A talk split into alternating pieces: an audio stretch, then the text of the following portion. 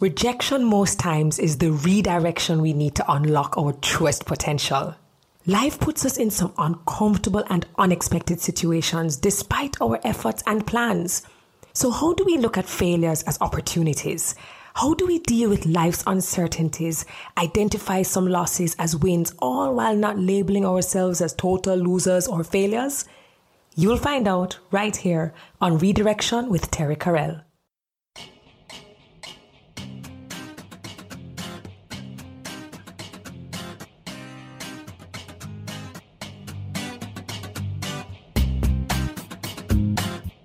Hi, everyone, and welcome to another episode of Redirection with Terry Carell. It's such a pleasure to have you. And let me tell you something the feedback from last week's episode with Tony and Layla was fire. So I just want to thank you for subscribing and rating and reviewing and sharing with everyone. I really do appreciate the love. So you must be wondering so, who is Terry Carell gonna interview today? Well, he's basically the epitome of you are not defined by your past. He is a business executive with 28 years leading successful technology companies. And he already has his own Simply Secure group, which is a cybersecurity company. And guess what? When he left high school, he didn't have one subject. Yeah, you're gonna wanna stick and stay right here on Redirection with Terry Carell.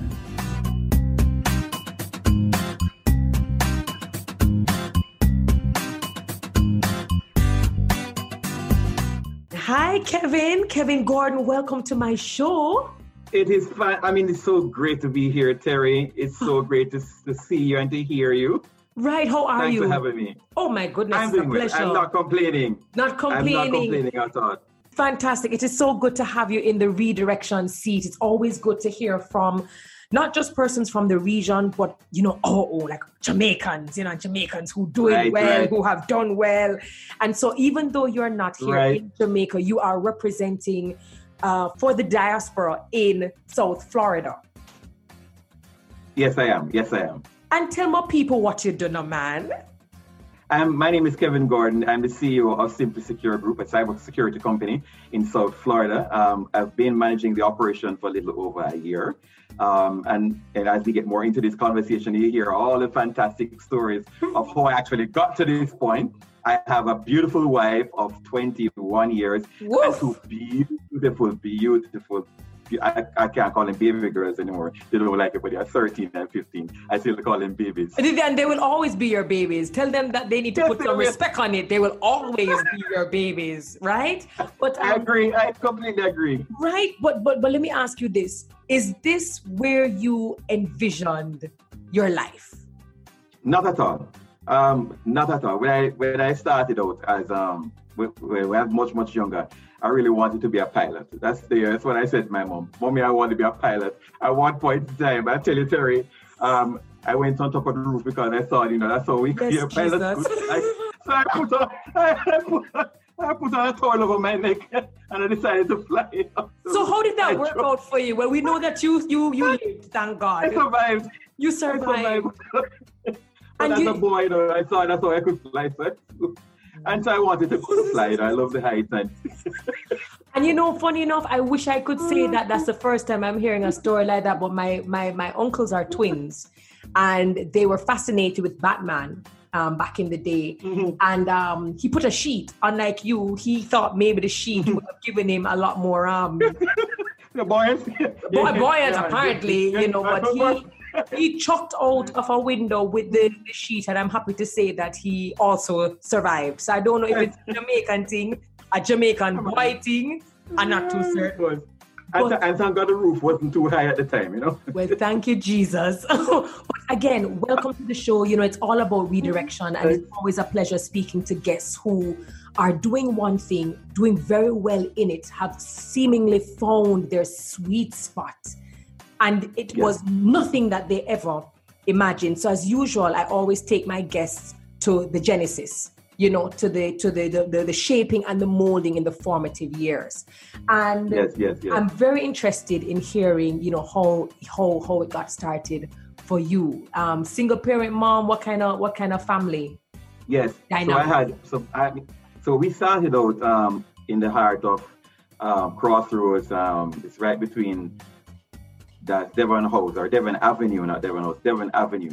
It's right on the corner, or she said the border of Allman Town and and and and, and Slipe Road. Mm-hmm. And that's where I grew up in a nice, you know, multi. I don't call it tenement here. I got multi-tenant.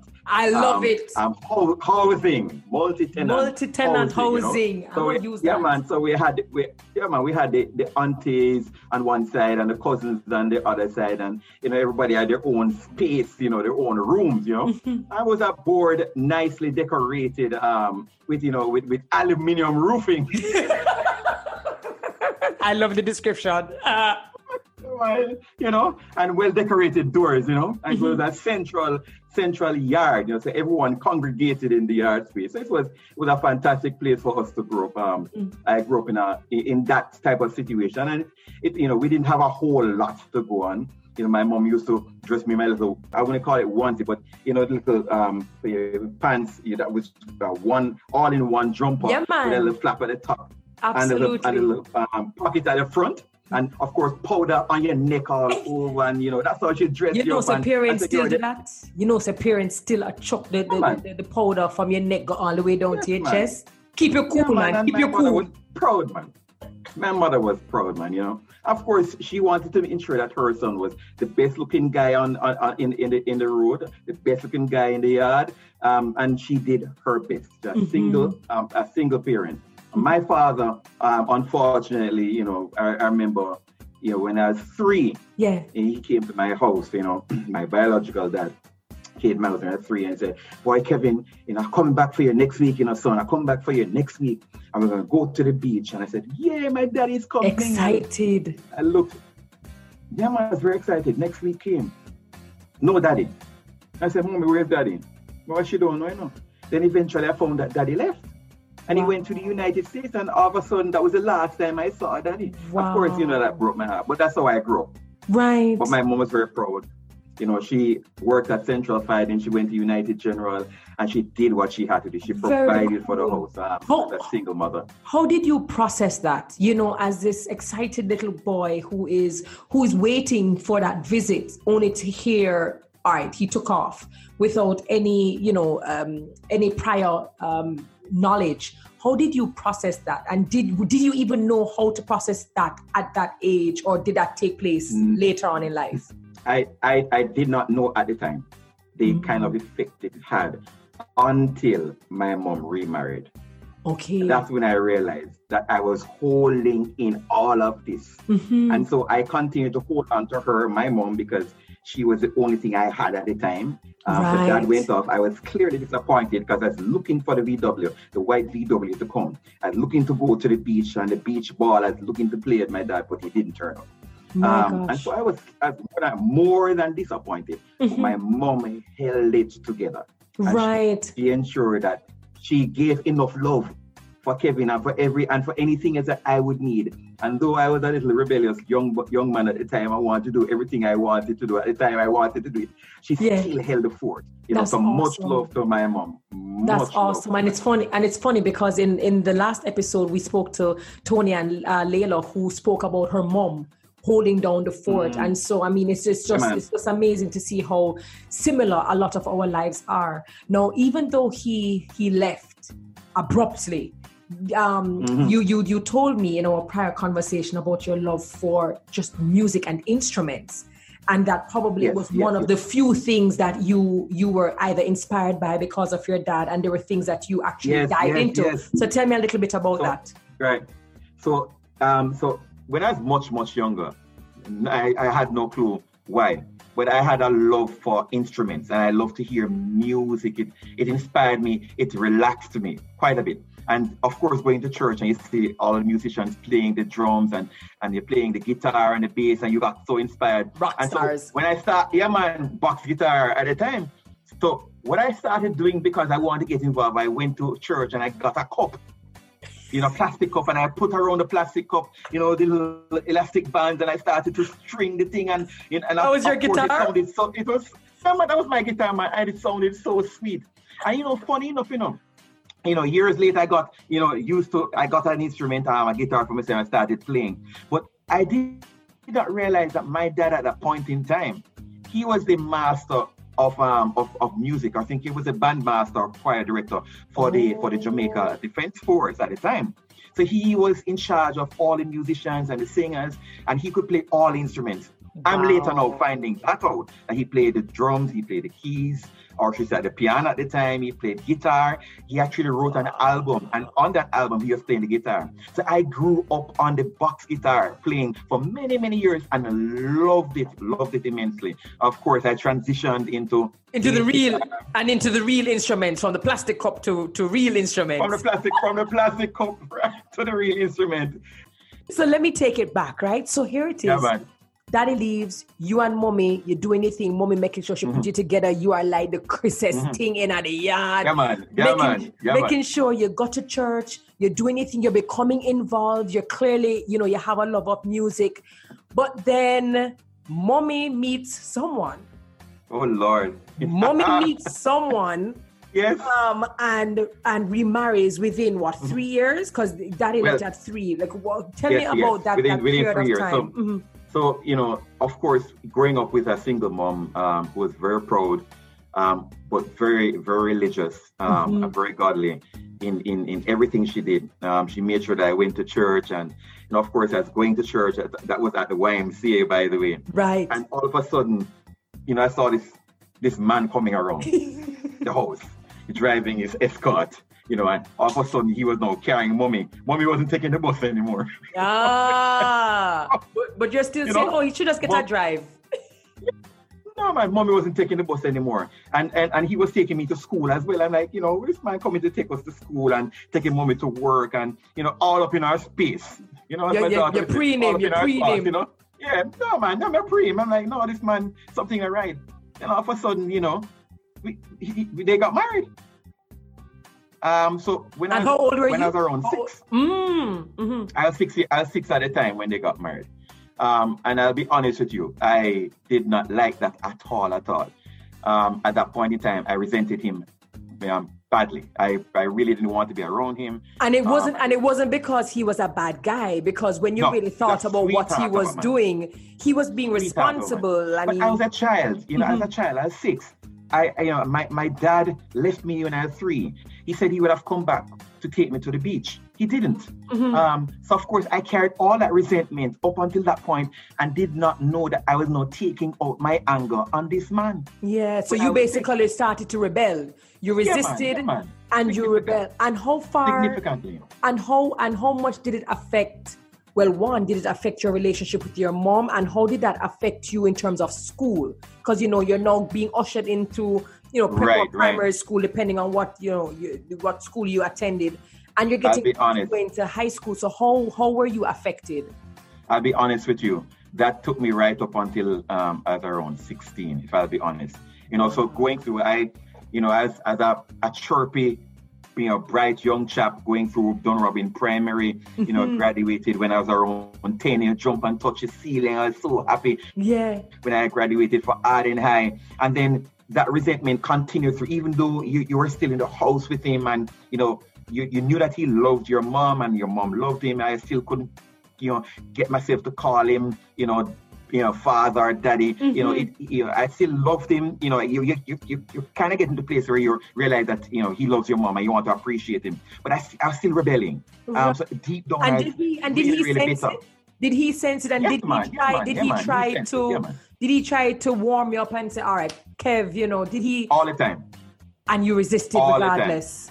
Um, and so that continued. You know, I graduated, went to Ardenne, you know, I did my thing in grade in in in in, for, in, in first form, and then I started following some bad company first form. I started going to the game shops over and over and and how because people And let me ask you this, let me because you mentioned how your mm. mom was you know she's very religious and of course you know going to church yes. was a huge part was at the core of your family yes so how did you balance church slash religion and mixing up with bad company?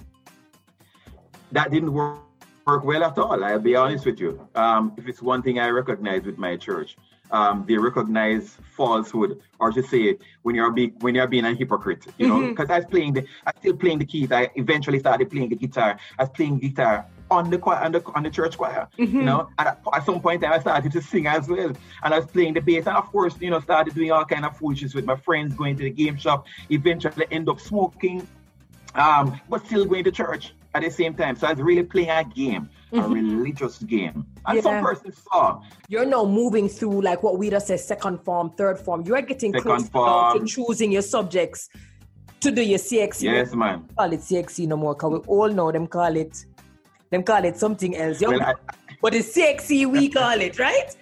No, all levels never happened at all in Ardenne. When I went to third form, um, you know, of course, rebellion continued, and I started skipping school too much. So much wow. so that the 13 subjects, I I say 13 subjects, just regular subjects that I took in Ardenne, I've passed one out of 13, and that's just regular form work. Not CXC, not O levels. Not, We're talking about the normal work. end of term, one. midterm the normal exam. Normal end of term, end of term midterm exam. exam. Wow. Kevin Gordon passed one. One out of 13. And that continued from Form 1, from grade from Form 1 right through to Form 3 and I was forming the food. And what was your okay? So, so of course, our third uh-huh. form, my third farm, Mr. Evans, I can't forget the man, called my mom and dad, and we went into into the into the principal's office, and he sat me down mm-hmm. with them. And I said, Mr. Folks, Mrs. Folks, I regret to inform you that we cannot keep your son in school wow. any longer. Yeah. He's not performing, and there's Forming nothing the fool. we can do about it. Nothing we can fool. do about it. Um, so this will be his last term.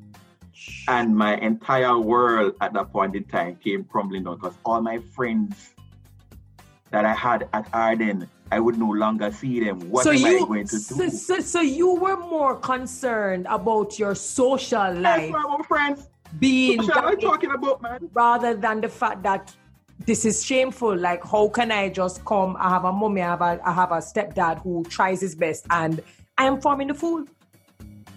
Yeah, man. I was still, I was still in my own world, Terry, at that point in time.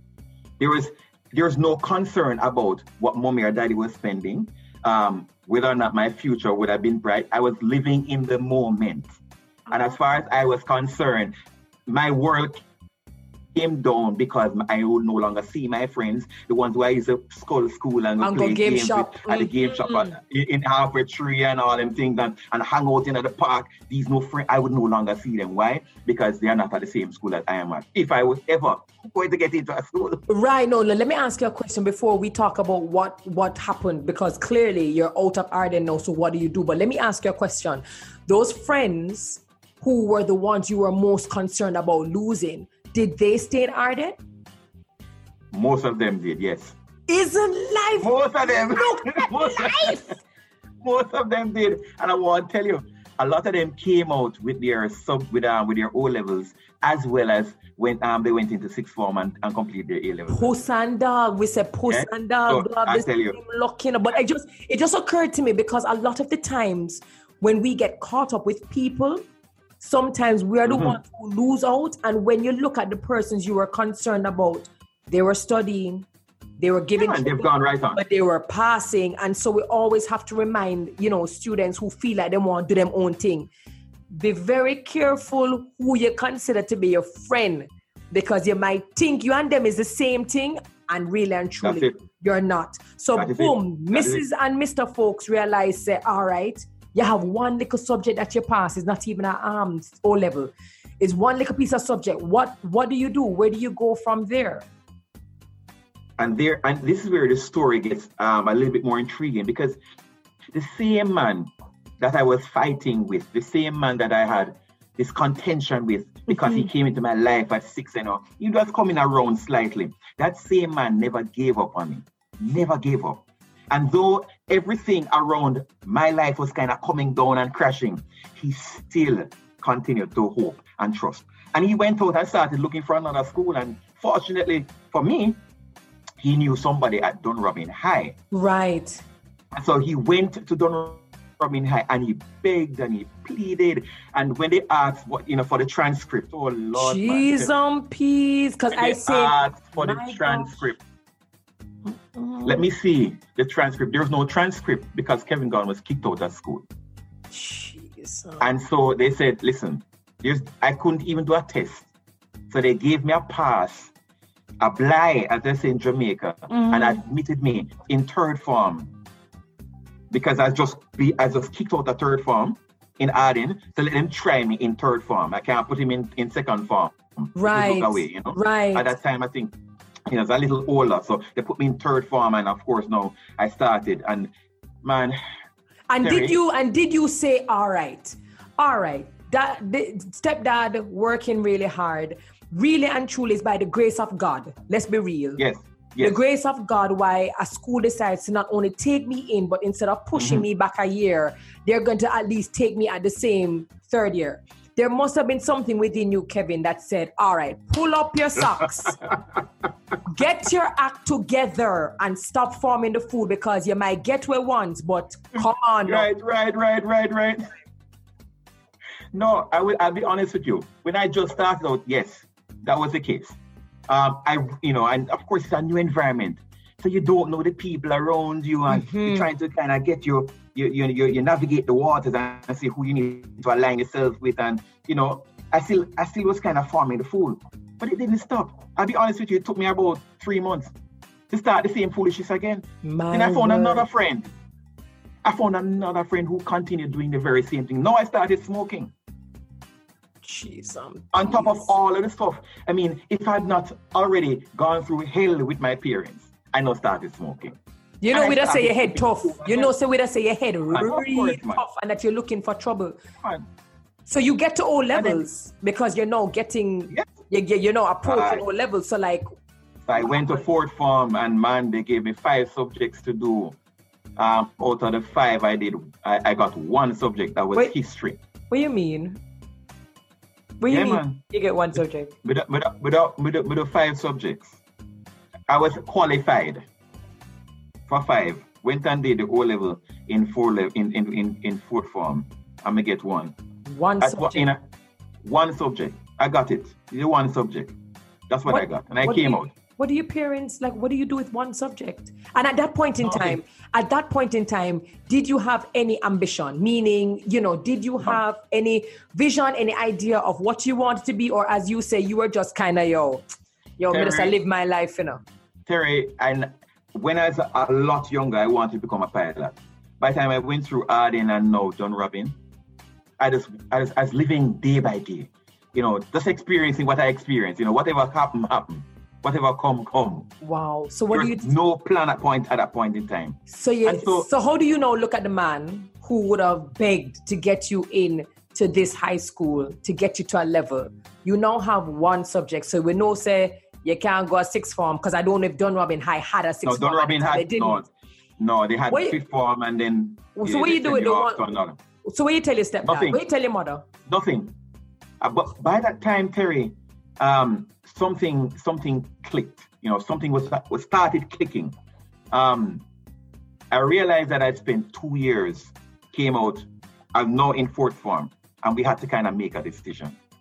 Um, and I had a, a genuine conversation with my dad at the time and my mom, and you know, I think deep down they recognized that Kevin was just not the the general, you know, he wasn't the guy who would sit and, and like the geography and, and the chemistry and, you know, he's not that guy. You know, don't give him the Spanish to do. General academics is not him. Right. You know, he was the one who would plug stuff in the wall and, and, and would shock himself 10 times and go at the, and go the 11th time and shock himself again. Why? Because he wanted to find out the current flow. He was the guy who would pull up the radio, um, you know, and, and, and may not necessarily know how to fix the radio. well, I was just about to it- ask if you didn't know how to put them back. All the things where you no. pop down. No, not at all. Not at all. I pull up the radio. I pull up his watch. So they recognized over time that that was Kevin. And and you know, I think over a period of time they, they, they realized that you, you can't just put Kevin in a regular Traditional, the a traditional type of education school. and get excellence out of him. It wouldn't work. So they said, you know, I think at that point, my dad again loved the man now. I love him to pieces. Yeah, man. I hear you start to call him dad. Yeah, man. Yeah, man, love him, yeah. love him, love him, to, love him, man, love him, love him, love him. Tony folks, love you. So I I went now to him and we had a conversation. He said, No, let me let me try again. Can you imagine? Where does he go now? Again. Wow. So he said, I know somebody else I don't know how he knows so much people. Because he's a good man. You said he was a good man. You see, you very said good he was man. a good man. Very, very good man. Very good man. My mom could not have chosen better. I'll be nice. honest with you. That's nice. Could not have chosen better. So and know so somebody. He decided, went to, he went to Dunoon Technical, Carly Road. Mm-hmm. And he went down there and he, he spoke to someone and um, had a conversation with him. I said, I have a son. I want you to give him a shot. A good young man. I think this time around, this will work for him. Mm-hmm. And so I went to Dunoon and um, looked at the environment. Massive school. Um, that's where Nandilo went, by the way. Yes, yes. And yeah, this is yeah. very hands-on. This is a very hands-on. Very hands-on. School. Very hands-on. You know, and so I went and I looked at their lab. Had an electrical lab. Mm-hmm. They had wires the wires that I used to plug in the wall. they so have those wires hanging all over the place. So no, you were excited. Like, you were excited. I get I got yes, a feel and excitement. And what yeah, was your attitude I, now? I saw I saw purpose. Mm. I saw I saw purpose coming together. Um, as if my life was now coming to a place where you know it, it, the, the, fulfillment of a dream. It made sense. Of my destiny coming together. Yes, something clicked. You know that aha moment happened. So then talk to me now about the attitude. So now you you look around and you realize, wait, I feel like I'm at home. It has actually sparked a dream inside of you that you actually just admitted a while ago. You never have. No dream, no ambition, no, no vision, exactly, but now exactly, this purpose exactly. kind of clicked. So how was that reflected in your behavior as a student at Dunoon?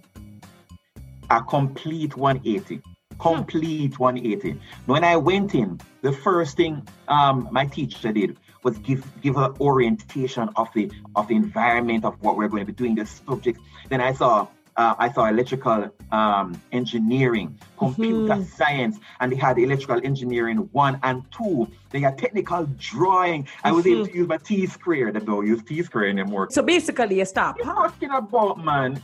I did four subjects in the first year that I went to Dunoon and I got all four. Wow. All four subjects to the point where the physics teacher, something happened to him in the last semester mm-hmm. of my first year, and he was no longer there. And of course, we had to continue and if I needed to get my subject, I had to find another teacher. A teacher volunteered after school. I found myself in the class, the first one in the class at two o'clock when class finished. I was right there from two until four o'clock. But as you said, it was a 180. You said it was a 180. 180 degree, man. So this means that out of all of the institutions that you passed through, or you had a uh, you had the opportunity of being educated at, you would say that Dunoon Technical is really the one that that lit your fire for me, hands down, hands down, it was Dunoon. And you said he even became competitive. Yeah, and you, you said what? he even became competitive about you know getting your yes, grades man. and being top and and and and, and really outdoing the there, others. There were, th- there were three or four persons in the class, Terry, that competed for the three top positions, one, two, and three. Yeah. And I was either number one, number two, number three, what not number four. Nice. and so we competed. Now I started finding friends.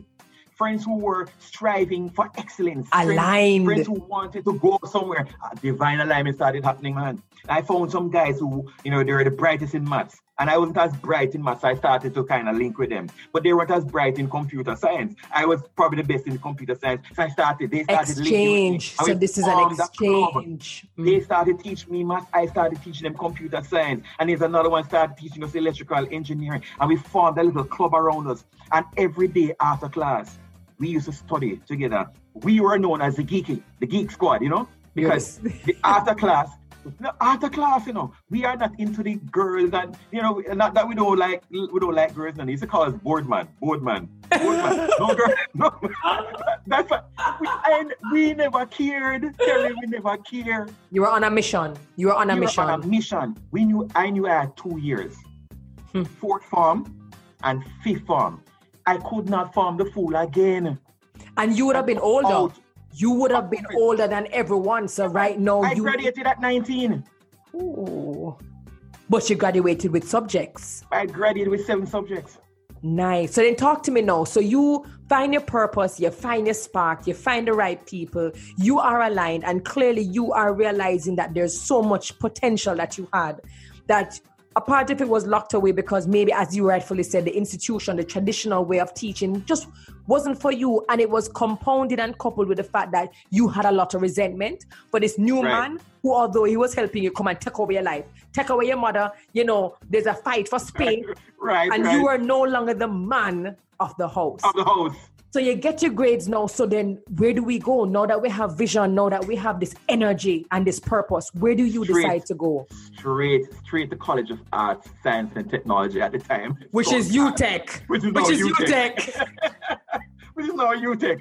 Formerly CAST. Yeah. So of course, you know, every, they put all their monies together, and now Kevin is going to go to college. Yeah, because boy. the dream, the, everything that we've worked so hard over these years, is not coming to fruition and he's going to go in, and so I got enrolled in engineering. I got through for engineering. Awesome. I started my first year, and man, I started to plug away in the first couple um, months, and everything was golden, and you know, getting my 80s and my 90s. Um, December it was great, and then January came. In the name of Jesus, Kevin, what did you do or what didn't you do? And then January came, and then February came, and then March, and found friends again, Terry. By, by the way, you do you did a terrible job at finding good friends. I know that much. I know that I can't argue at all. I found some really, really, really bad friends.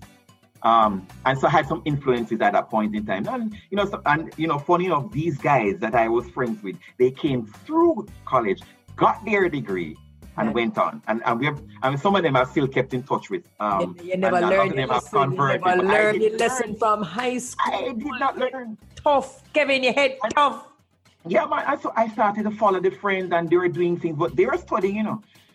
But I got so distracted with what um, they were telling me and what I was supposed to be doing because you know I heard the story. You know, you're board man back then, and you know, no girl, and all of a sudden I'm like, but you know, but one of them things that really true. Yeah, you know, yeah. It's probably, t- it's probably time. Come in 19 now, you know, I'm 20 this year. You know, yeah, but step not, out. You know, I should must step out. It's time for me to step out. I'm a man now. Hey, man. Hey, you know, of course. When I, I went out and started doing, it didn't work out at all because I dropped out in in the first year. Jeez. Um, Got kicked out of school again. Again. Kevin, at this point in time, Kevin, at this point in time, like how you really feel? Like, do you feel now like you're a failure?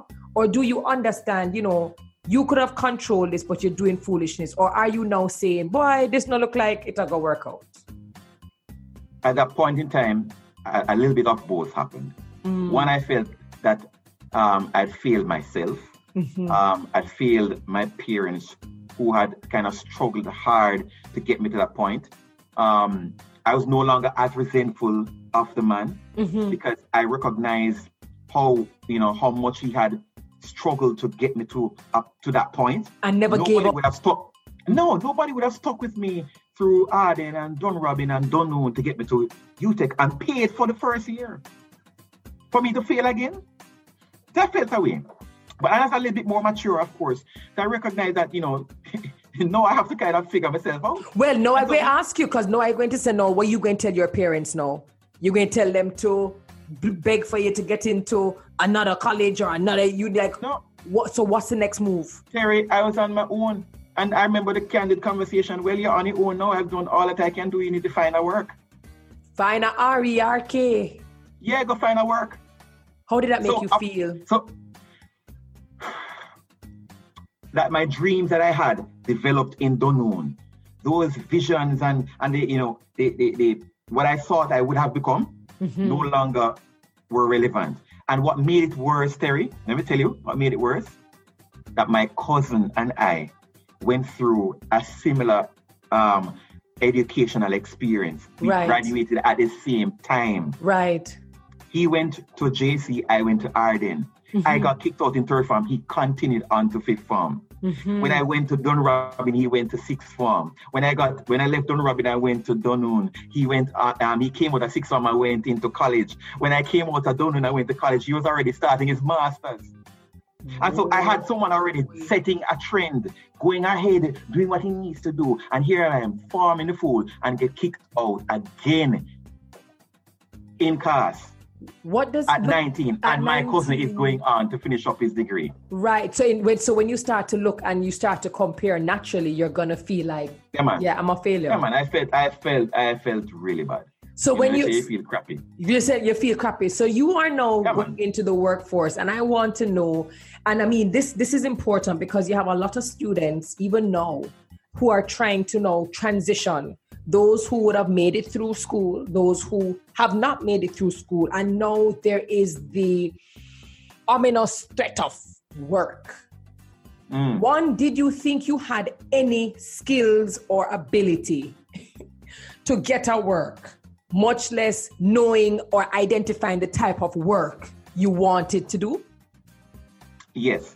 Um, so there is a job posting that was um, that was that was posted for uh, installation and electronics engineer at a company called Telecom Electrics. Um, and that job requires persons to have at least some engineering or I should say installation and a little bit of electrical and electronic training. I did electronics in Dunoon. So you're saying to yourself, when you see that ad, that boy, this look like something me can That was do. me.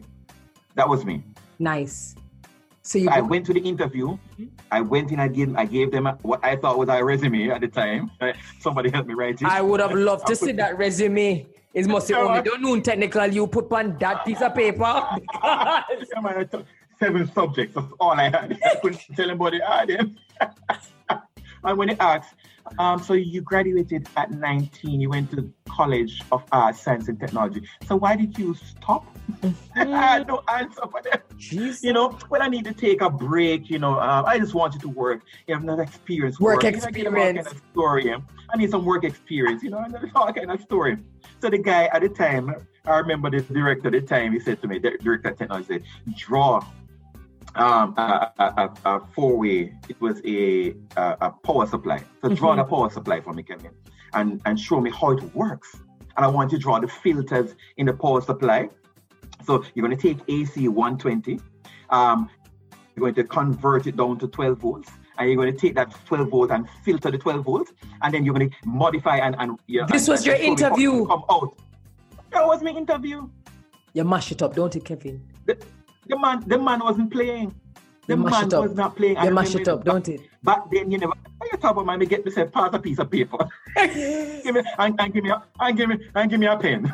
give me a pen. So you mash up Yeah, the man, I love mash it, man. up. Yeah, man. I, yeah, man. When I finish, man, the guy said, "All right, come back next week. You have a job." How much were you paid, Kevin? You know, I like to ask persons, how much were you paid? Eight hundred dollars. 800 week. what? US? Yeah, man. I wish. I wish. Eight hundred Jamaican dollars every week. So I got sixteen hundred dollars every two weeks. And I tell you, I loved it because I had no money coming in. I remember now my dad thought you were rich. work. And you thought Yeah, you were rich. work. Yeah, man. You talk about man. So of course I lived the life. You know, um, at the time I couldn't. You know, I thought there had there, there had some box lunches and Mhm. the box lunch was a little, you know, a little expensive at the time. Was thirty five dollar and fifty dollar for box Hold lunch on, at the, the time. 50, the $50 lunch was expensive at the time. very expensive. So I buy the thirty-five dollar lunch. No, the, the fifty dollar lunch was a, a small. We call a small. We call a small box now, Yeah. not the large box. The Right. big one with, with, with, with a separate places for the for the meat and separate space for the rice and separate space for the vegetable. No, the fifty dollar box lunch is a single box that you could put meat on one side and rice on the other. Wow. The the thirty-five dollar one was a smaller box. and that's the one you could four- afford. About four inches, four to five inches. Mercy. round and round, right? And you put the rice first, and you, you, you put the meat on top of it, and close the box. So happened to the vegetables? You never get no vegetables. Veg- vegetable couldn't hold. you know that space.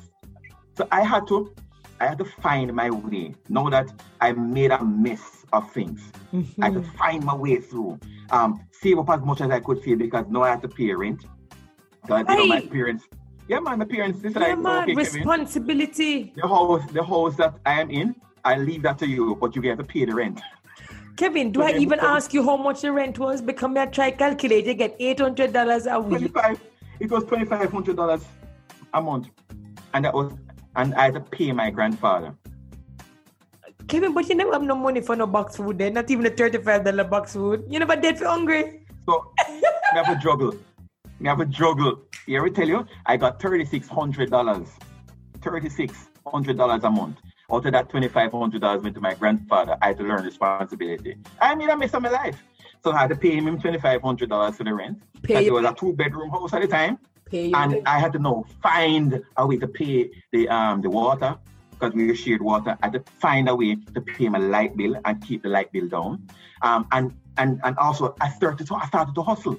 Well, I was just about to ask you. Know, I was just about to ask you know. So what were you doing that allowed you, of course, naturally, what you were doing in your job, and because you said you start, you had to find a way. I'm like, mm-hmm. all right, talk to me about becoming creative and as we would say you know being that hustler how did you how did you start making more money? Yeah man. So when i went when i went to um to, to that job that taught me how to fix they they, they, they kind of enhance some of the learning i had from doing how to fix now the radio. Not just pull it up and can't put it back together but actually how to put it back together. and fix it right? Yeah man. And then they, they, used to, they used to bring some of the guys bring their tvs from them from from where they were and fix those TVs. And you saw the guys working on the TV um, and how to fix those TVs. And some of them have some, of course, have some big circuits with them. And um, if you're not careful, you can get shocked with mm-hmm. old time CRT TVs. And so I learned to fix TVs, fix the radios, um, you name it. I could. And you them. were assimilating. Me. I fix them and, and fun. You oh, and Lord, it sounds to me oh, though. It sounds to me that you got the job and instead of you just kind of you know loafing and doing the same you know the same sort of attitude what you actually did was you optimized and you maximized with the opportunity that was given you because it sounds to me like you were literally absorbing everything and learning everything, everything on the job. Everything they everything they threw at me as a sponge. Mm.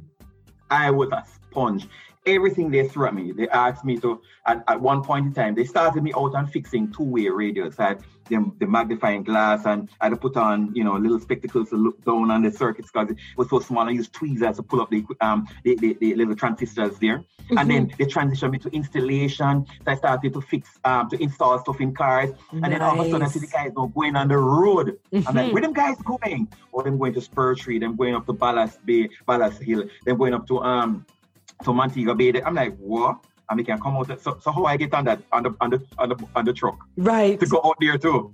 They say, well, you, you know, if you learn how to climb tower, you want climb tower. We don't have any installers to go on the tower. I say, yeah, man. Sure. And this time, you don't even know what the tower look like. You don't know how high the tower is, I but you say yes. I, I have never climbed the highest I have climbed, Terry, is on the roof when I tried to play Superman because I wanted to be a pilot. I'm a jump out. That's the highest I ever climbed. That's how far I've ever gone. But you're excited and you want to go out on the road. So you say, yeah, you go climb tower. Tell me about it. Tell me about it, Kevin. the first, the first trip the car went was Pear Tree Hill, man. It was 300 feet high. When I look at that tower, man, I couldn't see the top of the tower. I couldn't see it. And then I did not know how to dress as a climber. I didn't know at the time. So you know, a church boy, you know, so I grew up in church and so the clothes that I wore was, you know, regular church clothes, you know. And your, your church shoes. And, and your church pants and them church shoes. That was the part. What That's the shiny, the we're talking about the shiny shoes. Shiny shoes. and the bottom was soft.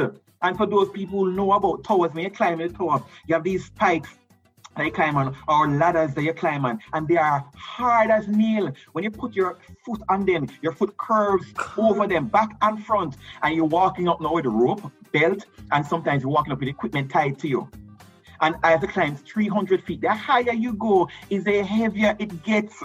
And so I am climbing up now for the first time trying to overcome the fear of height because I've never gone this high before. So by the time I reach 30 feet, you, know, you feel like you're about to you're about to die off the tower. And my bottom of my foot started hurt me. And I can't let go. I can't take off my foot off of the tower. So it pained me all the way up to 150 feet. By the time though the man said, all right, tie off yes, Kevin. Put your belt around the tower and just relax. I'm like, well, warm to my foot. I'm like, you walk with the wrong shoes. Wow. And that's just at 150. Yeah, and I was going, I had to go three, another 150 feet up. But you did it. And but you did it. I continued. And eventually, I started becoming a little bit more regular. I started going out and climbing the tower. By that time now, Kevin Gordon learned him lesson. I got what you call a hard boot uh-huh. with steel toes. And so the bottom of the, the sole is very hard. So when you climb in the tower, you feel like you're walking on air. And inside was nice and soft. Got so the right you're getting better. Right job. So you Yes, are so you might have started off with your little radios, but what you decided to do was you you you got better at each thing and you were excited to learn more and so it took you through the radios to the TVs to the installation to the climbing of the towers and you're now you're hustling too because That's people correct. coming to you and saying yo have a little TV you can fix it have a little radio you can so you now realize that you can make money outside of your your nine to five That is correct. That is Very- correct. so do you stay with um this this tele, te- you said telecom electrics what was it called? Telecom, telecom electrics, not at all. So I saw an ad posted for um, Jamaica Telephone Company at the time, and something clicked. And I Ja- Jamaica Telephone Company is is Jamaica is what Company. we call what today? It is cable and wireless. today. Cable and wireless. Okay. Right, right, right. Or sorry, it is actually Flow now Flow. today, and so they advertise for um for an inst uh, for an installation um insulation. installation. And by the way, this is still you with just seven subjects. The seven subjects I that just still me with seven subjects, but no, I had you know at least two years experience working and doing some stuff. So I applied and I went down to the training center that was at Camp Road. That's where Birds is now. Mm-hmm. I said, "What is that color?" I said, "That's gray and white." What's that color? That's blue and white. What's that color? I said, "That's orange and white." Yeah. And there's another one that's brown and white. So we finished that conversation. That went well. And they said, You have an interview. Yeah, now." because you guys The have to go and tie up people wires, I, I imagine, and circuits. You have to make sure that oh, we're not colorblind because then things go south. That, that I never important. thought about it. I actually never That is I important. got you. So you do the interview for Jamaica Telephone Company Yeah, and. So, so they, they took me up now to Dominica Drive, um, to the manager's office, and I sat in the office. I said, Mr. Gordon, I'm looking at your resume. And, um, your resume looks impressive. Um, so talk to me. I see you do, you climb towers, but you also install um, equipment and you fix radios. Mr. Gordon, we have three departments for that. What do you want to do? And I said, hmm, that's a very good question, sir. You don't, be- don't hold on, stick with- pin, stick a pin. You know what's very interesting? It's interesting how for many people who get jobs or go in for job descriptions and they define their Mm-hmm. themselves by the role or the job description and they never look left, they never look right, they're never in- interested about what is happening around them. They never actually Mm-hmm. grow outside of the role that they do. And I find Right, it right, amazing right. that because you took it upon yourself to be inquisitive and to learn about the other aspects that now you are in a position to choose because choose. you had That the was- skill in all of the areas you chose to go out and, and learn because you were not just defined by That for me learning was how to do a that for me was liberating because until that point in time, I never recognized, I didn't realize that I could have had so much value to a company by just being curious, by trying at least to get involved Outside different of your scope. outside of my regular scope. I didn't at all. So when he said, I'm like, wow, okay. I said, okay, fine. Um, if I'll be honest with you, sir, Mm-hmm. I really don't want to do the electronics anymore. So I don't want to do that. Scrap Well, that uh, department. we know say you're If I- not at the tower. Kevin, we know say you're not at the the tower, I said the tower work was too tough. Every time, every time I go up there, I have to, you, you almost have to psych yourself up to go up to the tower to climb it. Um, put me in installation. He said, okay, fine. Well, I'm glad you chose that department um, because we need some installers. We're short on installers. So I'm going to give you, I'm going to give you a shot, Mr. Gordon. Um, start next week Monday. I'm like, yes. How much is the pay, Kevin? You know, say me I go ask. How much is the pay? Because we What? moving up there from eight dollars. Yeah, yeah, watch it, Jefferson. I'm moving on up to the east side. so I moved from three thousand six hundred dollar to thirteen thousand dollar a month. Man, when I got that money, Boy, Terry, you're rich. you couldn't talk. You couldn't talk to me. Me walk like me walk on cloud nine. The first day I saw this, cause they pay you in a, they pay you in a check. Here's the check. I'm looking at the check. I'm like, Zero. You see the zeros, man. You see the zero, What? zero, zero, zeros. gross, gross pay thirteen thousand dollar, net eleven. What? Me rich? Me So rich? tell me now, you start by the fifty dollar box food. No, man, 50 wait up, man. At Burger King now, man. man, step up in the life. Man, man, man, step up in the life, man. Burger King all the way, may I tell you, man. The first thing I did when I came out of the, out of the bank in a Half Way Tree, when I changed up, I changed $11,000 cash and I put that in my pocket. So I'm rich now, make a pay my Nobody light couldn't bill, a pay the rent. you. Hey, you can't talk. Me walk straight to Burger King, man, past Stacy's, because Stacy's not good enough. Well, and, and taste is nice. No, no, no, no, no problem there. But me walk straight to Burger I could not afford the Burger King at the time. So I walk straight to Burger King. I'm thinking me a big fish, big fish with with um with large juice. Um, a coke and, and, and give me some large fries. I'm sit down, man, and I cut my tin and Yeah, have your on big shot in the place. and I tell blouse you, and skirts. So let me ask you this. Did you apply the same sort of attitude that you had when you were at Telecom Electrics, where, yeah, you are an installer, but were you now, again, absorbing outside of your scope? Give me a little bit of, of, of what you were experiencing now at JTC. in initial stages, in yes, initial stages, I started out again and got a little comfortable. I'll be honest with you, in my first couple of years Mhm. there, very comfortable. Um, you know, kind of nonchalant, doing what I need to do, but it was regular, very regular. Um, but something happened in my in the eighth year Mhm. uh, of the of, you know of me being there, and one I think was for me, um, you know, I kind of completely just said, you know, enough was enough. Uh, I'm not doing this anymore. Um, I had a kind of come to Jesus moment, literally. Yes, yes. You know, I and I said, you know, I'm not doing this life anymore. I'm So you're saying as you were, you know, working year after year after year at the Jamaica Telephone Company, I mean, clearly you're handling more money. Clearly, Yes. I'm sure you're seeing got- other persons around you Yeah, with man. cars, and so you probably yeah, man, yeah, man. So, So I got myself hype. my first car. you did My hype. first car was a Toyota. By of fact, that same man I tell you, of him to pieces. Um, he he had a car, a Toyota Corolla. Your that stepdad. um, I st- yeah, he had a Mm-hmm. Toyota Corolla, and um, somebody else wanted it. He was stolen. They found it at the police station. The police poli- police found it and they took it there. And somebody wanted to buy it, and he said, "No, I'm giving it to my son." It was really it was a mess at the time. I he said, "Kevin, here's the first car," and I spent a full year fixing up that one car. I'm sure with that car you got a lot of attention. Let's be real. Oh Lord, a little, a little too much attention, Terry. Too much. So at eight, so in little, your little, so in your eighth year, you you you go okay. This fast life, this fast life, making it money. wasn't it wasn't for me you know Mm. because i moved from one car bought another car and that car now had air conditioning not just the tire the tire didn't have air conditioning it had wine on the window so you know you, you know some people some people would drive with you some people wouldn't drive with you especially in the rainfall you know i didn't even have a blower in the car so it was in, that was enough i'd already done all i think i should be doing and i recognized i was just kind of going around in a circle spinning in a circle i wasn't getting anywhere i wasn't getting anywhere fast so I had to change my approach to Mhm. life.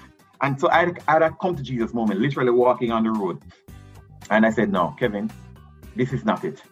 This is Mhm. not it at all. So I went to my pastor, I said, I'm done. I'm giving my life back to the Lord. I'm done with this kind of life. What, wherever the Lord wants me to go, I'll go. And uh, I started following the Lord from there. Um, but at that point in time, I decided to change how I approached my my my my work. Mhm. So And in know, what way? I- Tell me. but so when so back then they would give you what we call a job description, a job spec. Um, and that job spec would give you the amount of days that you would need to complete the job. So let's say it's, it's five days. Right. Um, back then we take all five days. yeah. So I take five days to the job because it says five days. Um, so if I need to take like three days and then a two day for, for myself, I take the three days um, to do the job and then two days for myself. Mhm. But the company would pay you for five Ah, got because you. five days is on the spec. Uh, is on the spec. And so you go out of town, you spend time in a, in a hotel or in that time we have a little inn that we sleep or you know or we try back and forth to save the money, Right. right? So um so we take our time. If it's a four, it's a, let's say seven days, we'll probably take six and a half days and take our time, drive back. We're just kind of coasting, but I changed my approach. I Mhm. decided that I'm no longer going to do that. So you give me five days, I do it in three. Hmm. And if I needed to come back at eight o'clock in the night and park the van and take my car and go home, I'm going to do that. Got you. So I continue to just excel. So And you're saying your work ethics as so well, no. your, your work So ethics, went- your it went up. credibility, It went up. integrity. It went up. And so that was back in 1997. So by 1998, no, I knew I needed to go to school. So Well, I was going to that time- ask you now, you know, I saying so wait, we're still with the seven subjects. Yeah, man, we're still with the seven subjects. Okay. So at that point in time, I started to, I recognized that I needed to do much more than I was doing now. So I so, so let's let's revisit the, the failure of my of my my, my years of, of the of the life I had. Let's mm-hmm. revisit that time and see, you know, something can be made of that. I went to college and I did the entry level exam. And Terry, I thought, man, I'm going now with God. I'm going with angels behind me. What, what this is the entry level to get into what? To entry what? level to go in to get into CAST, to get our UTech at the time, to do what we call um, computer science.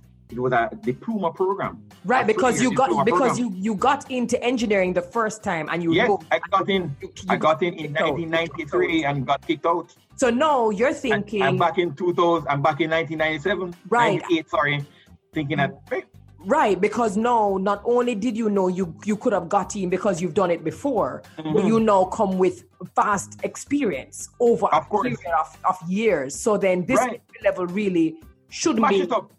a big deal. Must mash it up. So you mash I it feel up. like no, I feel Uh-oh. I feel so I feel math going in, failed math, pass English and all the others. I feel math. And Terry, that thing crushed me. It crushed me. And so I came out of the college and wow. this, the, the teacher said, you know, there's nothing I can do about this, Kevin. I really feel your pain.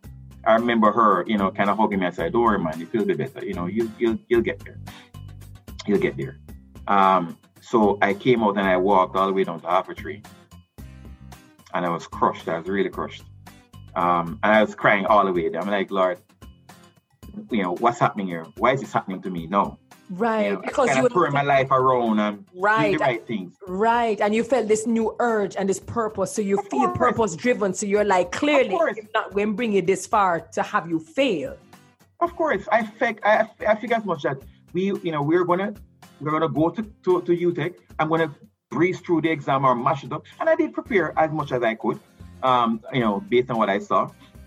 Anyway, I failed. Anyway, Jeez. it took me a, a couple months to kind of get over it because um, I'd already decided in my mind and you know planned out my future but i thought i would have become based on me going through and getting my you know my company. yeah doesn't life have a way of just taking whatever you, you thought you had planned and just slapping in your face slapping into reality boy Can you imagine so what happens you know, so so after a while i decided to continue what i was doing so i continued working i did what i needed to do um, at that point in time um, then I decided just continue working. And I was working, working, working, continue doing, you know, three days if it's a five day job, getting working five excellently. days, a seven day job, and just pushing, pushing, pushing, pushing, pushing to the point where some of my friends said, Kevin, what are you doing? You know, you're trying, you're trying to just show us up. Mm. You know, because everybody's doing the regular, but you are doing five days. You're mm-hmm. doing three days. If it's a three day job, I do one day and come back. Mm-hmm. You know? Anyway, so one day a friend of mine passed the workshop and I, I, I mean, it's a long time I don't see the guy, long time. And he said, I said, what going my way up to? He said, why yeah, I've been, I've been studying, you know. I said, studying? Studying where? I said, studying up by, uh, by UTech, man. Um, I just finished my degree and, you know, like, what? You just finished? So how you, how you get time off to go study? Right. I said, yeah, man, we get a scholarship, man. I said, scholarship from who? he said, the same company you and I working for.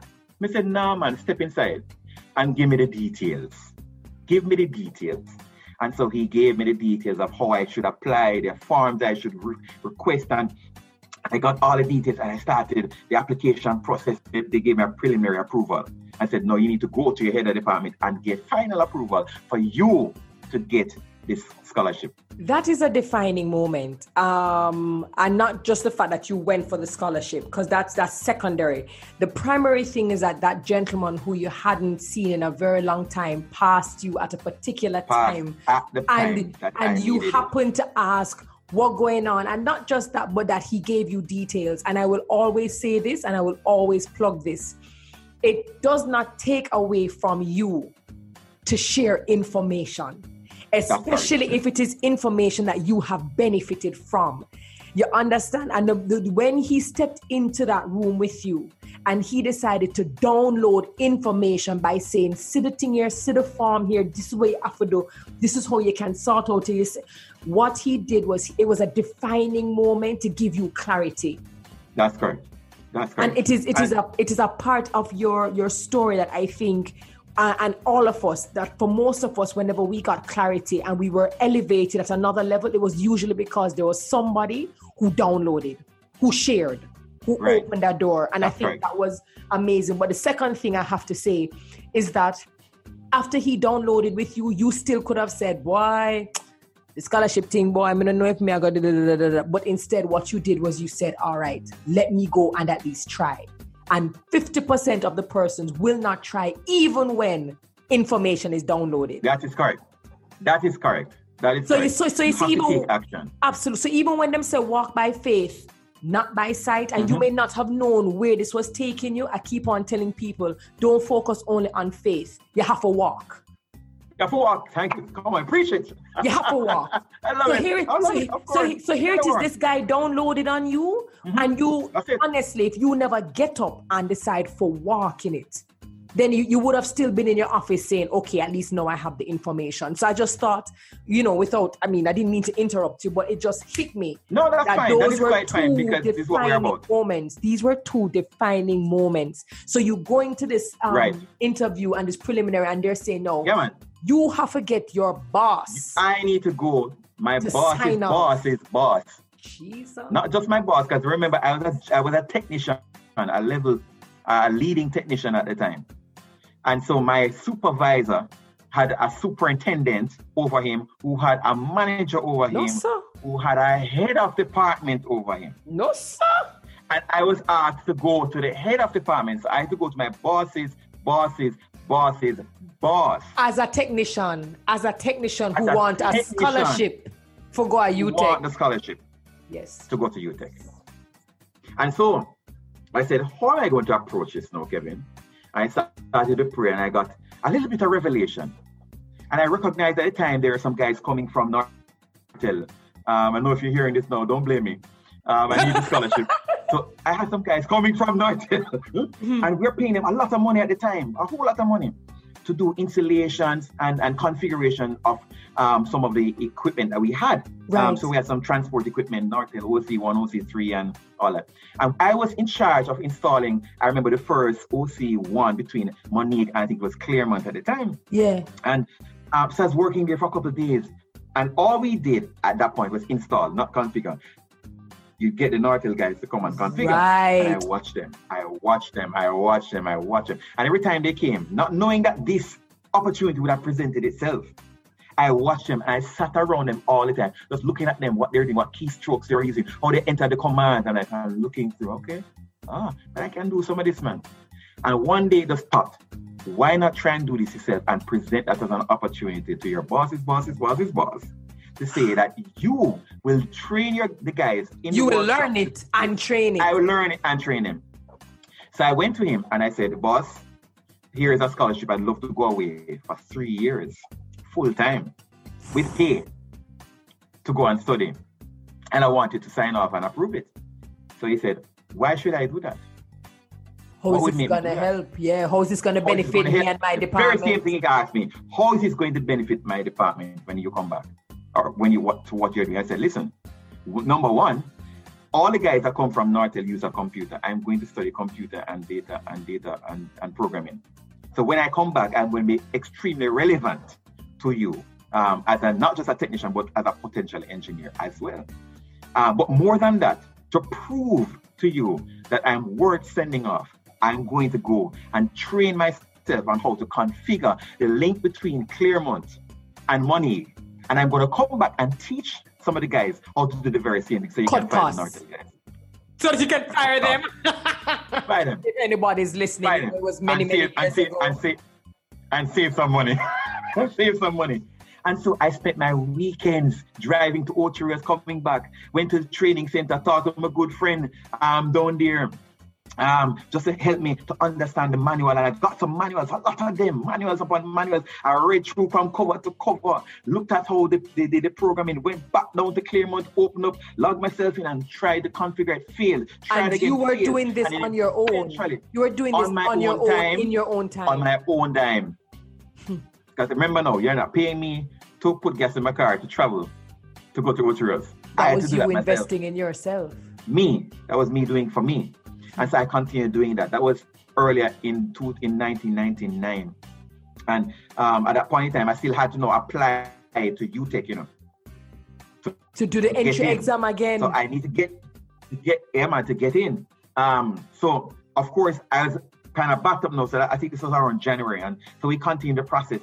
And when I learned it, the process, and it worked, and I went and I trained one of my one of the, one of my friends there, and he said, "Wow, I can do it. I'm like, yeah, man, you can do it. Do it, man. Do it. And I was excited. I'm like, I'm not telling him that I want a scholarship. And I'm like, yeah, man, you can do it. And everybody got excited. And they started training everybody else. And then all of a sudden, now the supervisor heard about it. And then I went back to the boss. So I said, I want my scholarship. Approve it. Sign the paper. And he signed it right in front of me, man. And I lit up like a light bulb. I lit up like a light bulb. And I went to UTech and I went there. I did an entry level exam, the same entry level exam, but this time I passed. But more than that, this time I passed for the degree program instead of a diploma. diploma. It was a diploma the year before, and they had just come out with a degree program. The first time they came out with it, computing. That is the entry, and that is when you and that's when you you you pass the entry. And you see, and and, yes. and again, this is what excites me, right? And this is what the podcast is about because sometimes a door closes on you yes. and you feel crushed. And I remember, as you rightfully say, you walk down halfway through and you ball, and it took you, you, you admitted that it took you months to really get over it. But look at how that disappointment and that rejection and that failure, literally, because you failed the exam, yes. gave you time to not only learn the new skill, which is to configure and to do all of these things and to then train, because even in the training, you showed management skills that maybe you probably wouldn't even have known you had or you wouldn't have honed until That's you correct. were now demanded. It was now demanded of you to train somebody. Mm-hmm to the point where the time the time line up so perfectly divinely perfect that when Divine you get the approval you are not going in to do the entry exam at a diploma level, but at a degree level. Come degree now, man. Level. Degree level. And it was fully paid for by the company. Fully paid. Jeez. Down to the books I got. Paid for by the company. So I went off and did my scholarship um, and continued just excelling. Now, at that point in time, there's no turning back. The you Kevin of old was no longer the Kevin again. Amen. So no matter what the distractions were, I was moving along. Well, beyond that, in that year, I found my beautiful wife. Oh, yes, I'm married, married for 21 years. So what Kevin, that me like, year, you just juke you just juke so you just. the, the year before, you know, we started, you know, I started having a conversation with this lovely young lady at my church. Um, and she was I mean, beautiful on the outside, but more beautiful on the inside. Yes. When you started talking to her, you, you could you felt you felt warm. I felt like purpose was coming together. That this was yes. somebody who could not just help me and move and walk along with me, but we could we could achieve greatness together. And so I felt really comfortable. And then, you know, we made preparations for our marriage. Um, I asked her father for a hand in marriage. Yes, um, sir. Year, you did it the, the right the, way. The year, the year before, and we planned to get married December ni- um, 1999, mm-hmm. the 18th of December 1999. And here am I applying for school to get in September 1999. Were you trying to do it and out? So I got in. You're trying to do it out? I, I, did it. But I did it, and I got into school um, in um, September 1st, um, 1999. Yeah. Uh, my first semester, I had the, my, a major exam I got married. I was planning my wedding and everything. And in that period of time, I realized I didn't have enough money yeah, to do what I needed to do. So I took up a, I took up a, a side hustle. Wow. I started selling herbal supplements in a clear plastic bag. I went into um, to Cable and Wireless and sell all of my friend mail balance and all that kind of thing. I spent sixty thousand dollars out of my hundred and twenty thousand dollars for the wedding. Took sixty grand. Bought all herbal products. People called me crazy at the time. Yes. Because I taken half of my money from a wedding that was coming up in December to invest in a business to sell it off by November. I said by October end, I need to sell all these products. I need you didn't want to be in debt. Percent of my money. You didn't no, want to be in debt. That's the thing. Not at all. Not at all. And you're not going to outwork me either. Wow. So if I need to call you 10 times, I call you 10 times. If I need to walk behind you to the bank to, for you to collect the check, as you collect your check um, and, and, and cash your money, I collect my money. I'll do that. So you are planning. problem. So you are working towards your degree, and you're also working towards your wife. I mean, yes, this is this at is the same time. At So the same then- time. So then, Kevin, on your honeymoon, you know, end up a study for school. How this work? Well, so the funny thing about it, when I got married on the 18th of December, that was a Saturday, I had major exams to Tuesday. So we spent one night together in a hotel, yeah, with my, my new wife.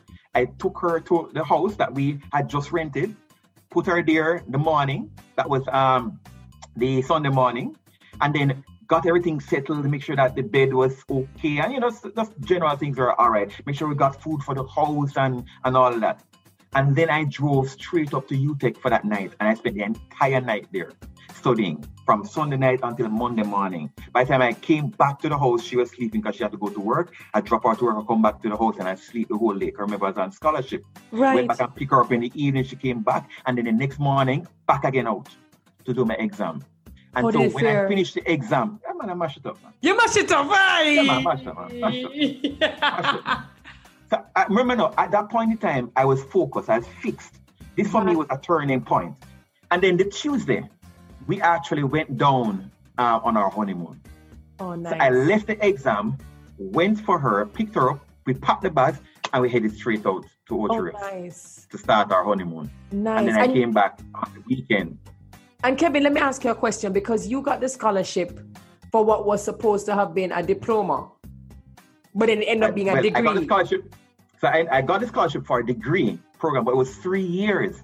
I had a four-year degree program, So but they how- only gave me a three-year scholarship. Right. So, you know, I'm going to So- ask you know what, what happened to the final year because then you, you're no longer being taken care of. So, how does that work? The final year, that's another. There, that, that, there's another twist there. So in the final year, I actually met in an accident. Oh, no. I met in I met in an accident coming down um, Hope Road. Um, taxi ran in the back of my car, right Always in a front of JT man. Jamaica College gate, and I, I broke I broke my le- my left leg um in three places. So it was a level three fracture at the time, and you know I was so blessed at the time that a policeman was right in front of JC giving a ticket to somebody. And when he saw the accident, he drove in a jeep. Um, And this is you in your final year. And this is you in your final year. Yep. Jeez. Yep, that's me in my final year. And so, of course, um, when I met the actor, it was in March, um, school was still happening. So now I was rushed to the hospital, um, in the hospital for, for a couple of months. And of course, you know, that was another story because they wanted to amputate the leg. My mom came in and she said, Nope, you're not amputating the leg, you're going to save this leg. And I mean, I was in so much pain, Terry, that when they said they're going to take it off, and You were like, you "Take know, it." I'm like, go, go, Take just take it. it. And my mom said, not a chance. It is not happening. Save the leg.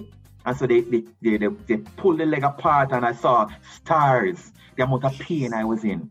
And they put it back together and they wrap it. They did an ultrasound and they said, I found a faint pulse. Mr. God, we'll have to do that again. Hold on moment. And they held me down, foot and hand and everybody all head. And man, when they pull a leg again, I scream and I've never heard, I've never felt so much pain in my life. I scream I screech. And my wife said she heard it outside. My mother heard it, and they put it back together again. And they did what they needed to do. They found a pulse, and the next day they did the surgery. But when they did the surgery, Terry, because I was, uh, my seatbelt had already kind of slightly damaged the lungs. Yes. I was spitting, you know, coughing up blood and everything. So they said they couldn't put me under. I couldn't go on a full, um, go- you know. So you were awake So while everything was local- happening. I was fully awake when they were doing the surgery to repair the leg. It's fully interesting. it- It's interesting how quickly life can just change like that. Bam. quickly turn. And so when I went to the, when I came out, when I was in the hospital, the I was my legs were elevated, um, extended. Then I started thinking about my studies and all the stuff that I was doing. I'm like, but Kevin, how are you going to manage with all of this? But then my friends started coming over. Hmm. Listen, one by one. These are the you know, you good friends? Because I'm, I'm. Assuming The you have good friends, yeah, man. At that point in time, I had no bad friends. Nice. Nice. Um, and so they came over with all my book, the books and everything, and they took the notes, and some people photocopied the notes, and I was in the Very bed cool. with my notes, studying and re- and reading and making my own notes in the bed with my leg elevated. When I came out of the hospital, I went back home, the very same thing. Elevate my leg, but I had my books and I was studying, I was reading, getting all that I needed to get. But I knew I, I I could not, you know, I couldn't do the final exam. So I got myself a car, a smaller, uh, a smaller car, and a 1000 cc engine. Mm-hmm. I drove myself up to UTech and I had, a, I had to negotiate. You know, at the time I said, listen, um, I want to do the exam. He said, You've missed a lot of the semester, Kevin. There's no way you will you'll do the exam. I said, I need to do the exam. Um, he said, you you can resit the year. You know, there there's no shame. Everybody knew that you know you had an accident. I said, It was no, not because not of academic, I'm right? not. Not- they're, I'm they're not. trying to they're trying to convince you that it's not academic, so you don't have to be ashamed Exactly. because of a physical accident. But I had already gone through too much. Kicked out the Ardenne, um, got kicked out in in '93 in UTech. You know, made a mess in Dunrobin. I'm like, I'm not repeating. I was determined not to repeat. And so I said, listen, give me an opportunity to do all the exams for the finals in the resit in August. And you're recovering, and you're still me recovering. three months. I'm still recovering. I will do the exam. I'll pass it. They're like, Kevin, if you don't pass this, it's going to be recorded as a failure on your transcript and you're resitting because of. I'm like, don't worry about it. I'm going, I'm resitting. I'm going to do it in the resit exam. So they gave me of my exam, my first exams in the resit. And I remember when I drove up to UTech at the time, Terry, Terry, my my leg was on the chair and at the time I was still recovering, still going to the doctors and they're pulling off the wrap and at that point I'll be honest, it's a little gross, but it was bleeding at the time. Wow. Wow. So you have your leg, you get to the people them parking lot, I would um, I would imagine. Parking lot, I took up my my crutches, I had my bag with my books, and I started walking three flights of stairs to go do my exam. But I was determined that I'm going to get to the third floor. I'm going to get to the exam room, but I'm going to take it one step at a time. And I continued to focus. And eventually, some of my friends saw me um, and they came and they took my bag, they took the books and they walked upstairs. They found my desk, they put it there. But I had to continue on by myself, one step at a time right. until I got up. I got there, I did the exam. By God's grace, I passed every single one with honors. I got Look my degree. at that. Look at that. Look at that.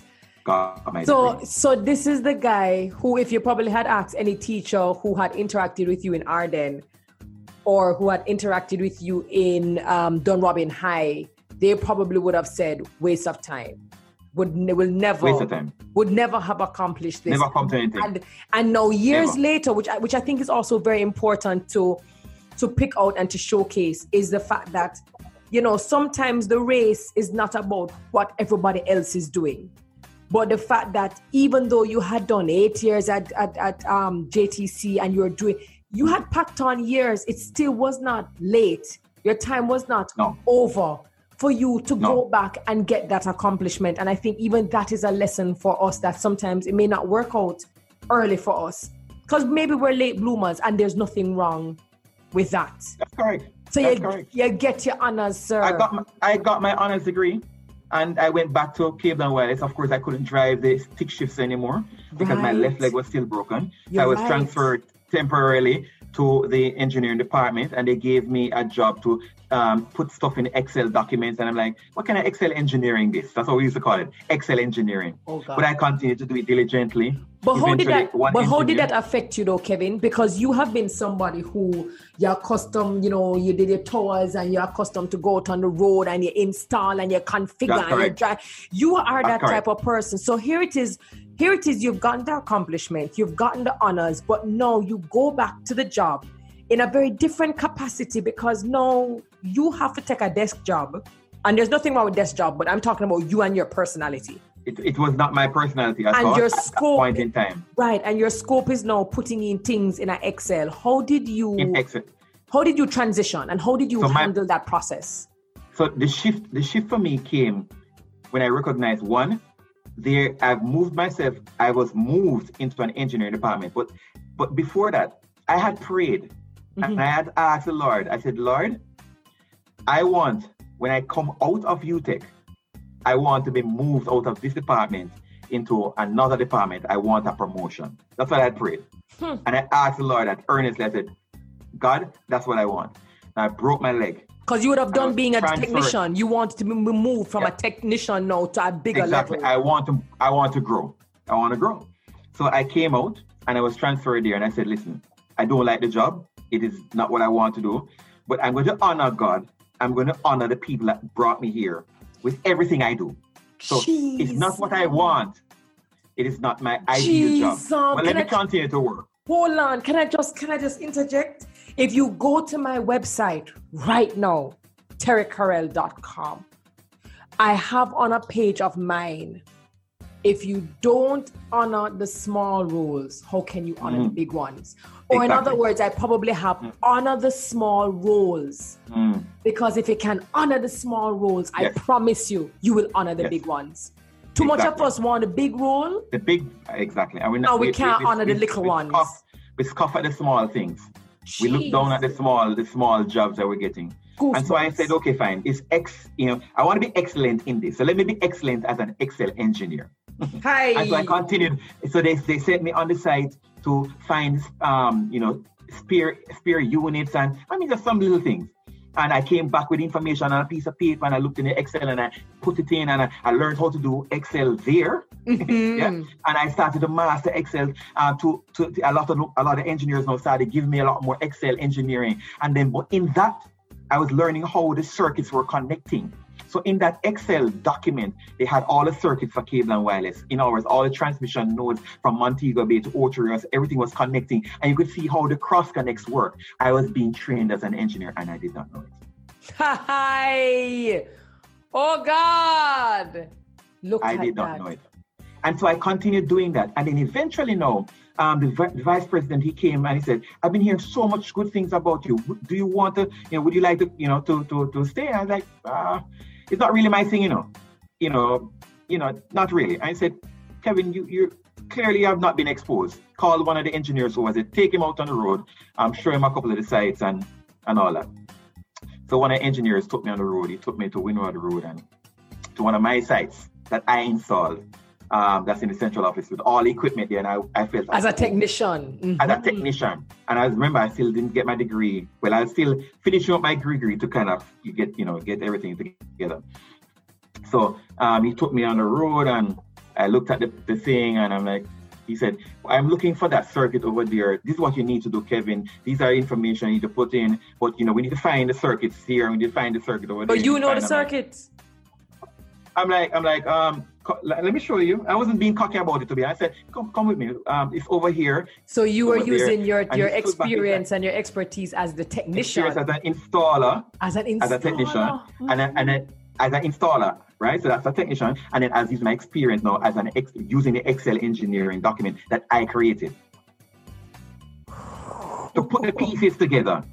And then when he started, he said, "But Kevin, well, you can do my job, man." I said, "Maybe." Maybe. Never thought about it. And so I never thought. I did not think that at that point I could have done the job until he took me out. And then I was like, wow, what this is this is not so bad after all. I can do this. And um, so when the VP came back, I said, consider me here.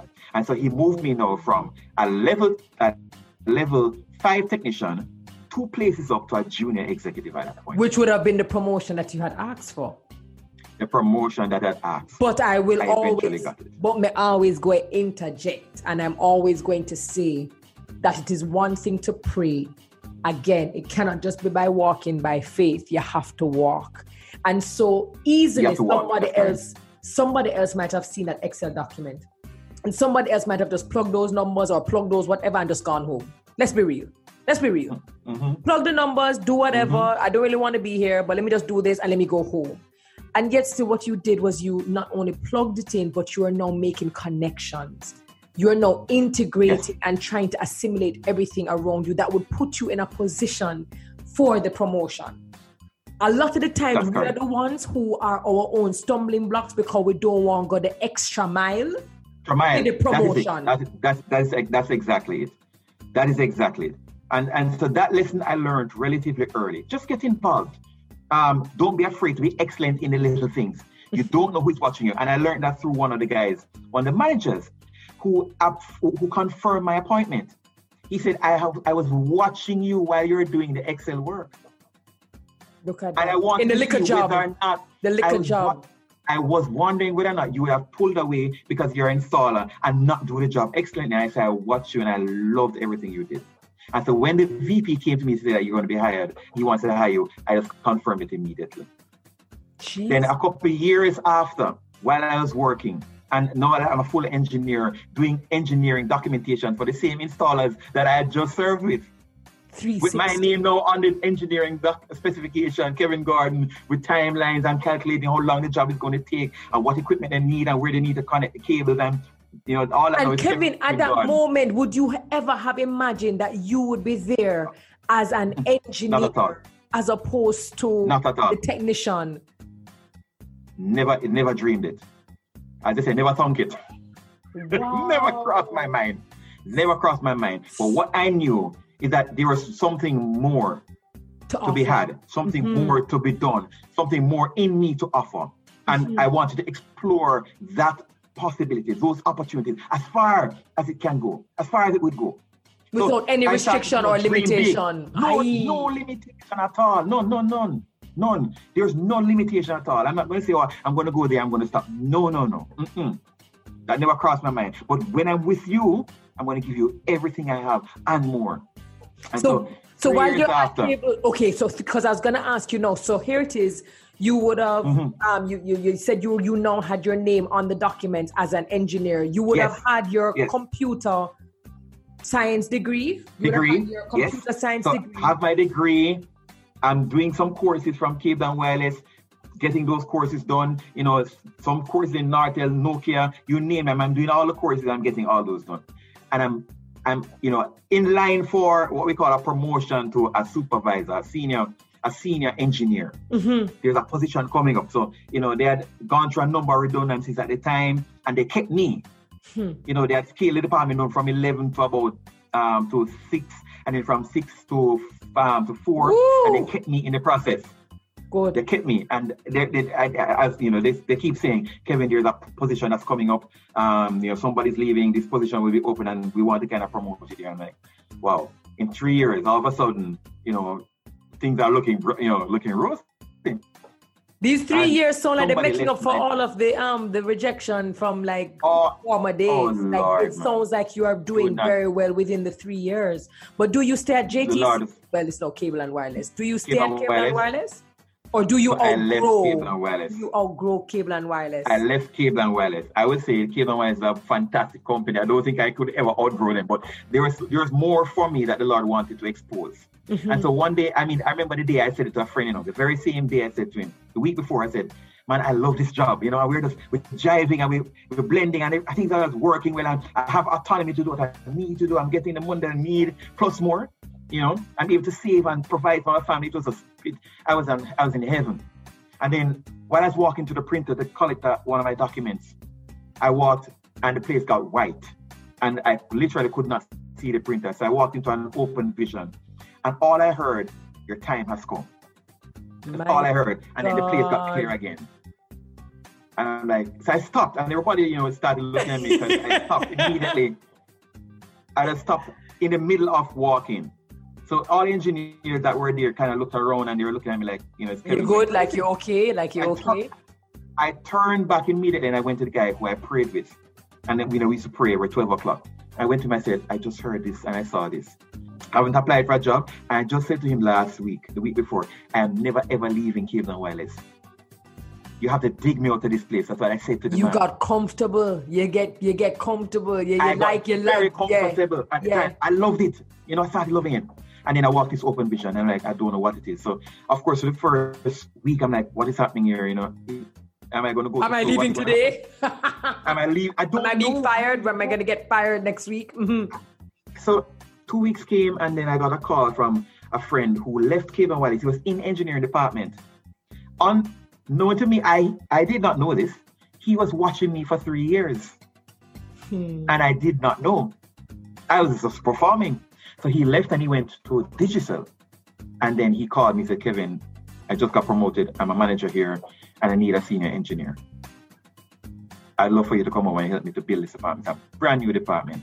They call it Special Solution Department. They didn't have a name. Wow. There was no name for the department at the time, so they call it Special Solutions. In other words, anything that is required to be done, this is a special team. Like that is going to find a solution. Special, our, our sales team that will go in and do what they need to do seriously. And so I said to him, without hesitation, I said, sure.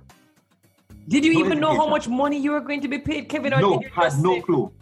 I had no clue. And at that point in time, I was walking more in obedience than looking at the money. So when the HR department called me from Digicel and they gave me the offer, I'm like, but that is less money. You give me the base salary. Yeah, that yeah, I, yeah. That I, got, that, I got, that I'm getting now. But in this base salary, I'm getting traveling allowance and car upkeep. And you're not giving me a car, you're not giving me a car upkeep there. So why why am I, you know, so you need to do better on the offer. They said, no man, no worry, man. You know, it will increase over time and you'll get 10% bonus every year. And I said, oh God, I've been walking obedience, let me go. So I went. And in that first year that I went, I remember I applied for a visa before when I was at Cable and Wireless, you know, to travel and they denied the visa. Yeah, rejected. Boy, you get year. enough buff. You get enough buff yeah, in your life. Yeah, man. Yeah, man. Them, them, them, them do me bad, man. They rejected me. When I went there with a Digicel letter in November of 20, of 2006, they stamped it, approved. I traveled my first trip, wow. my very first trip in my late 20s was traveling to, my, um, to Miami and and that opened a world hmm. of opportunities. Sometimes we want to move into spaces and we want to get into particular rooms and we're just not ready. For whatever no. reason, we're just not ready. Sometimes we have to be marinated a little bit. Sometimes we need to be seasoned a little bit. Suppose you know, sometimes we have to stay a little bit longer because there is something more that is being worked in us. That is correct. On us. That is correct. Before we can now move into the bigger role and honor the bigger role in a bigger season. It's, it's just a yes. fact. That's what that I think, correct. at least. That's that is correct. No, that, but you are you're absolutely correct. That diamond is not a diamond um, when you pull it out of the ground, but it has to be processed. And, and a lot of us want to become the diamond without going through the process. Mm-hmm. There has to mm-hmm. be a mm-hmm. process. You have to be carved, you have to be pressured, you have to be treated, you have to be refined, and then you see the star coming out, you see the glimmer coming out, mm. you see the beauty coming out. Yeah. Mm. And so I, I was going through that process myself, and you know, so I went through the Digicel days and you know, started doing what I need to do. And um, and I managed, I started managing projects on my own, not recognizing I was doing project management. Then years later, um, someone, a, a director in the department got promoted. And um, I said, congrats in an email to him. You know, let me know if I, you know if you need anything. Again, just me throwing it out. I want to get involved. And I can't forget what he said to me to this day. He said, Kevin, there are two positions that are in my department. Apply for anyone. One is project management. And one of them is project management. Please and peace. One is project management. And the other one um, I said, no, I'm not going to do that because I know the guy who was applying for that one. I said, no, I'm not going to, you know, he's a friend of mine. Let me not compete. You're not going to compete. Not, I'm not going to compete with him. So I applied for the project management job. And I remember when I walked into the room and, and they were asking all kind of questions about Gantt chart and project management. I'm like, uh, I just know how to do the job. You know, you give me a job to do. I'll tell you how long I think it can take. I'll get the resources, I'll get the equipment to give me, and I'll help you to work to do the work. Right. And I remember, I remember the director said, "Listen, stop asking so many questions. I don't care about Gantt charts. All these project managers doing is giving me a lot of Gantt charts. I'm not care. I don't care about Gantt charts. I just need someone to do the job. I want him on the work." I'm like, "Okay, wow. all right." I'm like, "All righty." Clearly, he's the boss. Clearly. and so I got the, and so I got the job, Terry. But I remember this man, I mean, he he was at me. He never gave me a pass. He said, Kevin, make sure you get your project management certification. It was the hardest exam I ever took. So the man makes sure. So so basically, the man is saying, listen, I am willing to give you the job, even though formally speaking, from a from a from an academic point of view and from a formal education point of view, you are not qualified on not paper. Qualified on but, paper. But based on your attitude and your That's and right. your approach, I am willing to give you this job. But now that you get the job, make sure you back it up. That's correct. And so I went and I got myself certified, got all the other qualifications that he'd asked me to get as well. And because he want he I, I didn't want to disappoint the man. Because he took a chance on me. So I got the certification, got the qualification. And I remember, Terry, when we were building the downtown building, uh, we were up by um, New Kingston at the time. And we were building the downtown building. And they gave me the entire retail store with the ICT equipment plus the first floor with some other equipment there. And it was been an executive briefing center that you showcase all the technologies from Digicel. And they gave that responsibility to me. Did you ever feel? Did you ever feel like you bit off more than you you could chew? Like even though you're walking in your faith and you're walking in obedience, and you've always been the type of guy to figure it out, was there ever some imposter syndrome moving in where you're like, yo, maybe just maybe this is a little bit bigger than me? Did that ever occur to you? It started. That thought crossed my mind initially when I started the job. Mm-hmm. Because then the first day that I jumped into that job, I, matter of fact, I took time off the week from my in, from my wireless engineering job at, at for time to go sit in a meeting just to understand what the project managers um, what they do. What the role was. Mm-hmm. I remember, what, the, and I, I, remember sitting with the project manager that I was supposed to be replacing, and I did not know I was replacing the man. And he was supposed to be leaving the next week. Jesus. I did not know that.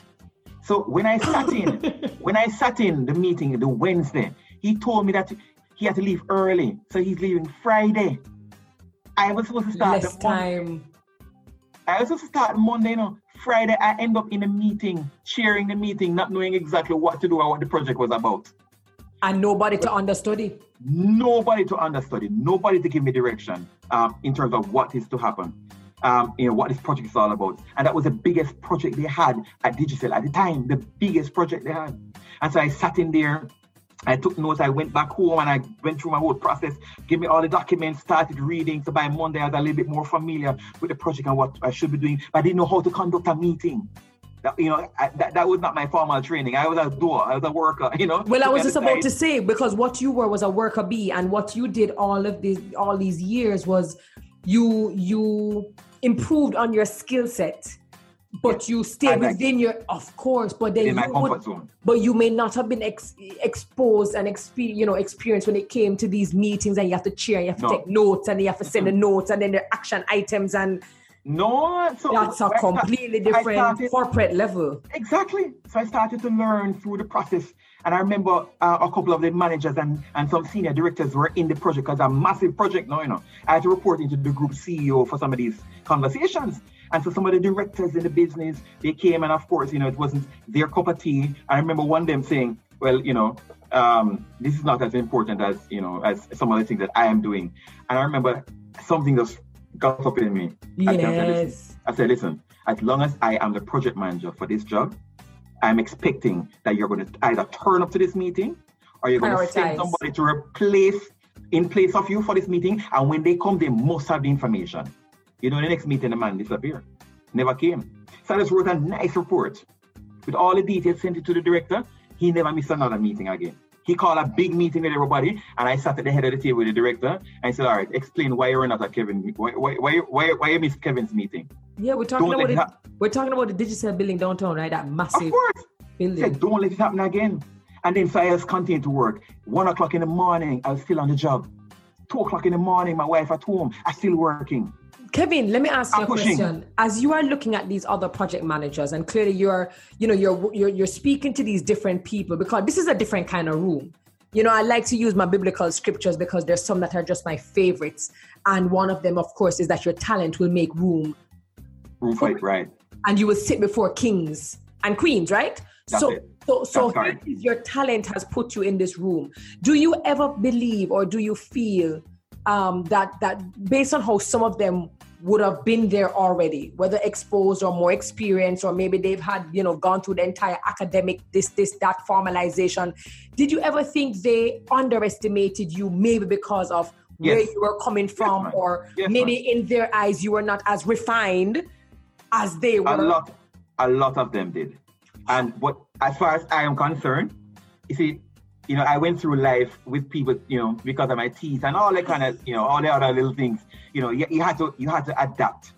Uh, and adapt quickly. For but persons who don't know what he's talking about, Kevin has what he considers buck teeth, buck with, teeth. A, with with yes, with with a gap. With a gap. With a gap. Yes, man. and he used to call me Goofy in high school. yeah. That's what they used to call me in high school. So I had to go through all of that um, and learn that if I am not confident about me, mm-hmm. if I'm not confident about who I am and what I'm, I'm able to do, um, then nothing else matters. I can't look for validation from somebody without validating me first. Amen. And what I, I'm not going to validate myself in a vacuum. Hmm. I'm going to put the energy and the effort to back uh, it up. Getting myself skilled, and I said it over and over at, at, at Digicel. I do not need your approval or your praise on a job that has not been done well. Um, you're not going to beat me up more than I can beat up myself. Mm-hmm. I'm going to ensure that the work is done excellently. If I need to stay there until one o'clock in the morning to get it done, Kevin it's will going to get done. in the morning. It's going to get done. Um, and so they knew that they could always count on me to get stuff done. They could also uh, they could also count on me to be dressed, to be properly dressed, mm-hmm. in my tie and everything. No matter what I'm doing, when I'm on the ground picking up screws, I still dress properly. So so no, um, so so so you also understand that it's not just about doing and being a worker bee and and uh, but it is also looking is the part. Yes, man. Looking the part is extremely important. Is important. You know, you have to represent the represent well. Um, and you're representing you first um, not just a company, but you're representing your brand, your own personal brand. Then one year after, didn't know this, but they and they, they awarded me, um, they nominated me um, employee of the month. Then I got employee of the quarter, and then eventually roll up into employee of the year. The technician. The first time they were ever the technician. The technician. Boy who's flung, the boy who got kicked out got awarded employee of the year in 2015, but and at uh, 2014 for Digicel. And then when they gave me the, the award, they gave me $25,000 in scholarship to go to Harvard. And I remember them saying that to me. send me to Harvard. Yeah, man, they're going to send me to Harvard. Um, you know, they're, oh, they're going to do a course there.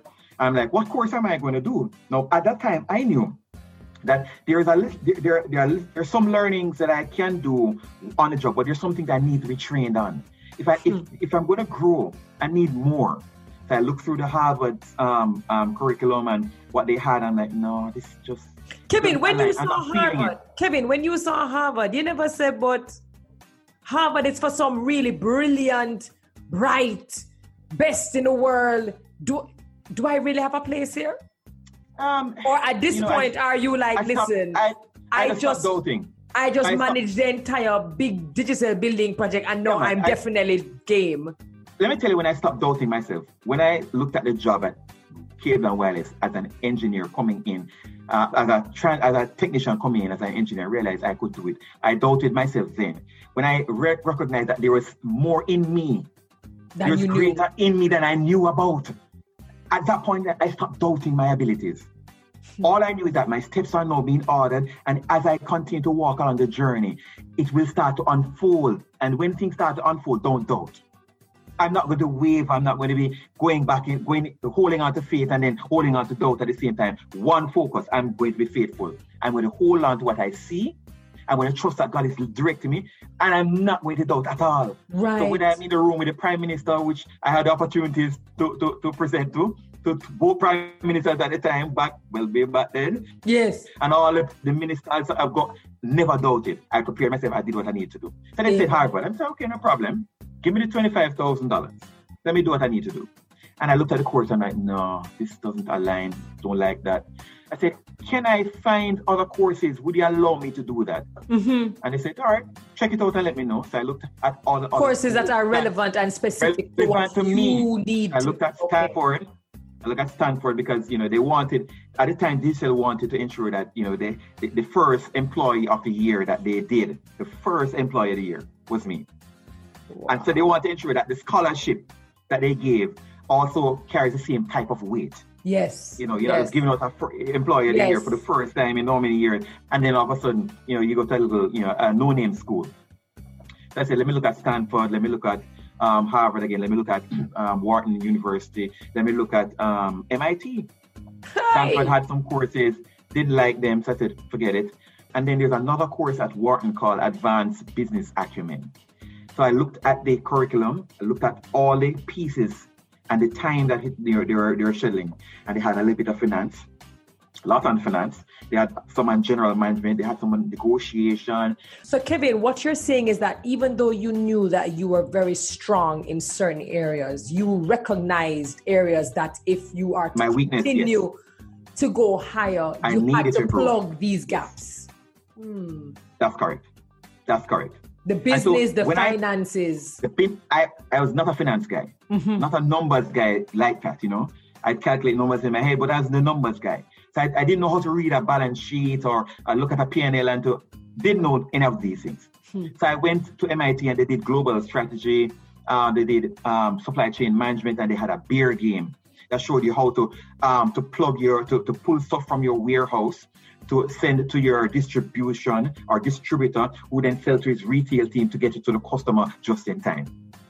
And so you had to play that game and you could not go bankrupt and you could not come you could not you could not one be out of funds to purchase equipment or purchase your beer and you could not be out of supplies for your customer.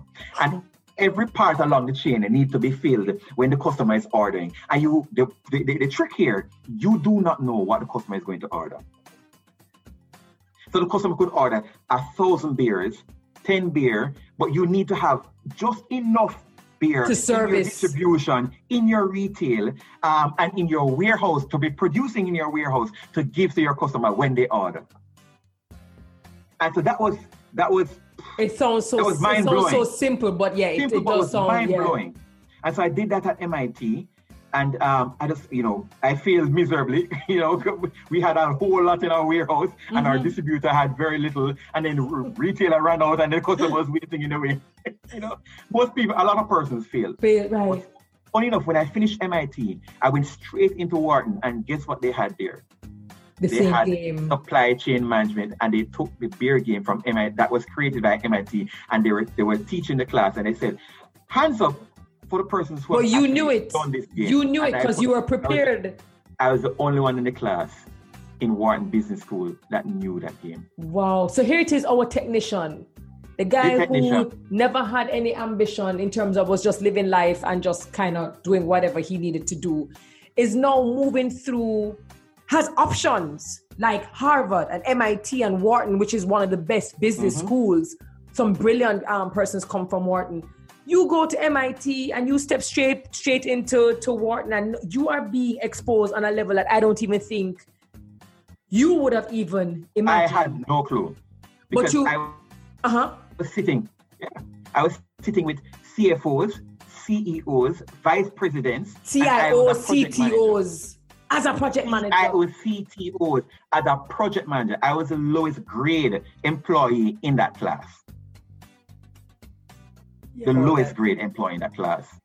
Yeah, but when God says, yeah, that's, but when that's, God that's says, God that, that's a God that serve. That's a God him, that we serve. When Him say you, you know, that's it. That's a God what that is serve. for you can't on for you, and it does not matter who is in the room. If Him say you need to be in that room, you will be in that room. So you that do MIT, you do Wharton, you come home, and what? So when I came home, I looked around and I recognized that there was another shift that had happened. No, I didn't hear it, thus said the Lord, but I just knew in my heart, in my spirit, that there was a shift happening. And I felt that project management was no longer where I needed to be. So I went straight to the HR department. And I said, number one, every manager, every project manager, every every director needs to be on this course.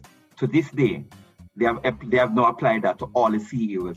They are doing Wharton Business School. And again, and her, again, and again, it goes back to exchanging information, sharing yeah. information, because you could have taken that information, learned for yourself, and gone off because it benefited you That's as right. an individual. But yet still you came That's back right. because you realize there's strength in numbers. And you strengthen an organization, the more you empower other employees. Exactly. Especially so the ones who make how, the decisions Exactly. So when I came back, I now knew how to read a P&L how to read a balance sheet. I could tell you the strength of a company by looking at their financials. I used to see these things in the Gleaner before and had no clue how to read them. Yeah, yeah, yeah. When yeah. they had financial reports, I'm like, oh, what does that mean? Now I knew. I could tell you what the companies, how a companies perform by looking at their revenue, top and bottom line, looking at their EBITDA to see how they are managing their costs, and then look at their balance sheet to see whether or not they're doing, they have any debt in the operation, and you know, how they are transitioning the business. I could tell you a story from reading and I could negotiate. They taught me how to negotiate other things as well. So there was a shift. World, my world opened, and I looked out and I'm like, Kevin, you're no longer in the same spot. And I said, I need a new position. Find something else for me, but this won't hold me. I continue to work. I continue to do what I need to do. Then eventually, um, I went to a, a conference um, for the church, and a pastor he just got up in the middle of the conference. I said, Kevin, come here, stand up. Yo, I'm always afraid when pastors call me to give me like a word. Yeah. I'm always yeah, afraid. Said, Stand up. because of your faithfulness, you know, because at that time I was serving the Lord and, you know, just serving the church and making sure that pastors had what they needed, playing keyboard, you know, just doing what I need to do faithfully. And so he said, stop, because of your faithfulness. Um, you're going to get promotion in ways that you you don't know. In th- two to th- in three to four weeks, you're going to get promotions that you need the wisdom of God to choose. I'm like, uh, okay. Simply sit down. I sat down. I'm like, alrighty. And he just continued preaching. And you know, the funny thing is, every single time, I mean, I'm a believer, but you know, so some churches, when I hear pastors talk about like in the next two days and three weeks and four weeks, you know, I always kind of side eye them and say, Yes, you're skeptic. I know. I'll be honest with you. Listen here. I know, I know this man, Terry. I know this man, right? And I know when he speaks, he doesn't normally do these kind of things. But when he speaks, Oh, it's serious. speaking with authority, he, he doesn't normally do this. Right. prophesy, but he's not making you a definite three weeks. Mm. But when he says that, you take it serious. But I was still kind of skeptic. I'm like, I've never applied for a job now, you know. Never applied for a job. But in my third week, I got an email from a friend in Cayman. Is this you? I bypassed it. I never looked at it too tough because I thought it was just a general email. I looked back at it again a couple of days after. I'm like, in the third week, no, you know. I realized it was a job offer. Mhm, The guy mhm. said, we want Is you, this your you kind of thing? The job that you are doing, the job that you are doing now, Kevin, is the same job that we are asking for over here. And the, I, we had a conversation with the directors, and they wanted, they were now trying to team up together to pay me the salary that I was asking for. Wow.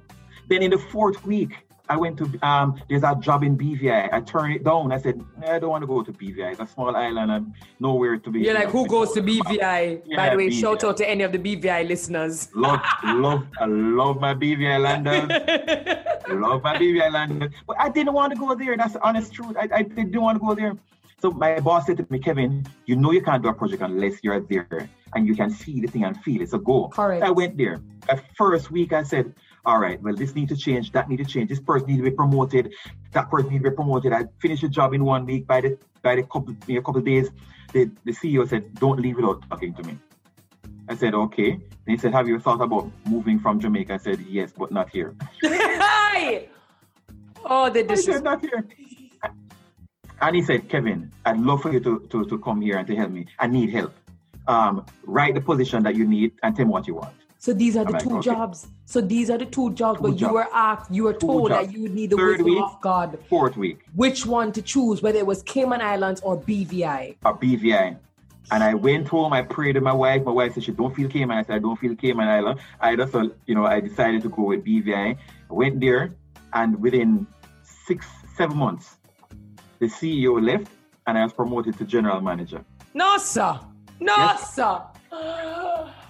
No. So seven months after, I promoted to general manager. Now, I did not want to be a general manager. It was never in the cards. I never expected it. I never Right, expected him to leave. because yeah, because what you said, you really you understood that project management was no longer it. You knew that you had outgrown it. You wanted more. But as That's far as you're concerned, you never look for go jump from project management go straight to Nope. general management. No, sir. So they promoted me to head of business operations. And this is still within did that for seven Digicel. This is still within Digicel. still within mm-hmm. Digicel. Still within Digicel. And then seven months after doing that job, he left. Didn't know that he was leaving, but he left. And then he recommended me to take his position. I did not know that. As And so I was promoted. I, yeah, but I was promoted to general manager first because they wanted to test my capabilities. So they promoted me to general manager um, first. I continued. I now started managing the entire operation, including the P&L. Well, I was just about to say, and let me guess, all of the things that you had learned at MIT Everything- and Wharton has now come Wharton, right back everything at MIT comes straight back from around. an operational standpoint. This is no longer just fixing something, but this is now understanding the entire scope That of a correct. business. That is correct. Oh. And so I continued to manage the operation. And in 2017, a couple months after, 16, sorry, they promoted me to CEO. CEO And I continued doing that until I left CEO. BVI, CEO. this technician. CEO of this BVI. This technician. When I left last year, I brought the company 41% year on year growth to the point where there's no coin that I'm, I'm now hearing. The year that I left was an anomaly. They have never seen that type of growth ever in the business. Kevin, Not in that market. Kevin, I know you own your own business. You stepped out now and you own your own cybersecurity now I um, own company. my own cybersecurity company um, in the in Florida, in the United Ke- States. Kevin, looking at your your your life and all of the twists and the turns and the rejections and the failures and the the the the, the real I don't know what I'm doing, but I still go and do it anyway. What was the job that you learned the most from and why? That's a very good question. There are elements in a lot of the opportunities, but I would say the turning point for me was the was cable and wireless. Mm-hmm. That turning point from an engineer, from a technician to an engineer. Now, it was not necessarily the the role or function of the job that made the more the impact for me. Mm-hmm. It was the fact that it brought out the reality that there was a lot more in me, mm-hmm. um, which gave me the determination then to move on to other things. So there was no other job that you could throw at me in this journey that I was not confident that I could do because I had that aha moment the day that I went on the road and I was looking at all of these equipment, looking at the function that um, these engineers are doing and the requirements. I'm like, but I can do, this. this but we can't do this. So you would say, so you would say that even now there are a lot of persons who are held back because of what a title what a lot of us are held back because That's of correct. what a title looks like without really That's understanding correct. that we have the wherewithal. Some of us doing the job, doing the job description, but of just course. because we don't have that we don't have the title. title. That's correct. That's correct. And so that taught me when I went to BVI to not necessarily look at persons' titles or even their resume. I'll be honest with you. Hmm. To hire an individual, but I engage you in a conversation and I'll ask you just relevant questions. Talk to me about your life. Mm-hmm. What have you been doing? Mm-hmm. I don't want to see your certifications and your qualifications because that in some that sometimes tell that, that tells a lie. You've done the certification probably three, four, five years ago, but you've never ever touched the equipment since then. Correct. I can't hire you because you're no longer relevant. Correct. Um, but, and there are other persons that would have done the certification and they're still relevant. So talk to me about what you do daily. Right. What are some of the things that you do that excites you? And then in, in hearing you speak about your life and what you do, then I know exactly how to place you. so I, lo- I learned that through my own experiences as well. Well, I was just going to ask Don't you, be afraid of the use, titles. Right. And I was going to ask you if, you know, being that person who failed out of school and uh, for anybody looking at somebody's resume like that, you know, as a CEO or an HR manager, you're probably looking at this person saying, what the hell? I, there's nothing I can do with this person. So I was actually going to ask if you've ever used yourself as, as an example in the whole interviewing process to know that maybe what you see on paper is not telling the entire story. It's not telling the entire story. Of course. Of course. I've hired persons um, before that have, you know, no CXC subjects, mm-hmm. and they are engineers now. Mm-hmm. But these are people, when you put them on the site to do an installation, you cannot out install them. Mm-hmm. And, and some of them, they may not speak as well as you and I speak now. Um, so there, you don't necessarily put them in front of your customer. You work with them on the back end to improve their, to their. Their, their, vocabulary and all of that. When you put, but when you put them on the equipment, you cannot work harder than them, and you cannot get better than them. What is so your I, what? Mm-hmm. Go ahead. No, no, go no, no. Finish your point. No, so I don't look necessarily at the title. I don't look at your, you know, your previous employment. Have a conversation with me about what you do daily. Mm-hmm. Let me determine whether or not you're still doing what was relevant 10 years, six years, five years ago. No. Right. For the job that you are applying for. And even if you're not ready, I've told people before in interviews that I'm not going to hire you for this job. I've told them, I'm, they, they, they started crying. I said, you know why I'm not hiring you for the job? Because what I'm hearing is far more than what you're you're applying for now. Hmm. There's a young lady that um that came to, for, for a position and she was applying for a retail manager. And I told her, I'm not hiring you. And she started crying, but she knew why she was crying because I said to her, I'm looking at your resume. I'm looking at your cert, your qualification, and I, re- I recognize you stopped training last year for your um, your law degree. Why did you stop? I said you need to go back and finish this. He said, there's far more in you than this retail job. If I give you this, you'll be doing yourself a disservice. Hmm. And that girl is working at a law firm now. Wow. But Kevin, let's be honest. Let's be real. There are lots of persons who want um, look at resumes as as numbers. It's just an application form, and and I and I don't think a lot of HR managers or CEOs take the time to look at um, um, applications to take just an, an, extra step. Some of it is a numbers game. I can understand companies that get thousands of applications. Mm. It's really hard to go through each one and empathize and try to figure out why someone had a gap here and why somebody didn't pass this. But I mean, what what do you advise? What do you advise for persons who might be coming with your from your background? Who, whether it was a form of rebellion, resistance, trauma, we have a lot of people who have experienced trauma that has not allowed mm. them to perform at high school, at prep school, right, right, right. school, right, right. or at college because things have, have happened to them. Yet still, there's a lot of potential. And a lot of them are feeling rejected because they know that mm. that piece of paper is mm. sometimes mm. the, the, the, the only thing that will unlock opportunities for them what advice you know right. do you have for them? What i say to you is one don't don't ever give up on you. Mm-hmm. don't be afraid to take a chance on you. Mm-hmm. there's greater in you than you think. If you only allow yourself to believe it is possible you can do it. Two your past does not define who you are. I repeat it your past doesn't define who you are. Do not be afraid to take a step of faith and trust that everything that you need is within you. You can do it. I have done it against all odds, against growing up in Allman against a single mother, um, you know, and all the challenges that I went through in life. And I'm not unique. Hmm. you are the same. You can do it as well. Ah, thank you so very much, Kevin. And the last thing, I'll give you the last word. I ask all my guests this. What does redirection mean to you in your words? For me, redirection is one, not being afraid of changes. Hmm. Um, there are always going to be challenges, and those changes are always consistent. Do not be afraid of change. Um, COVID happened. What do we do?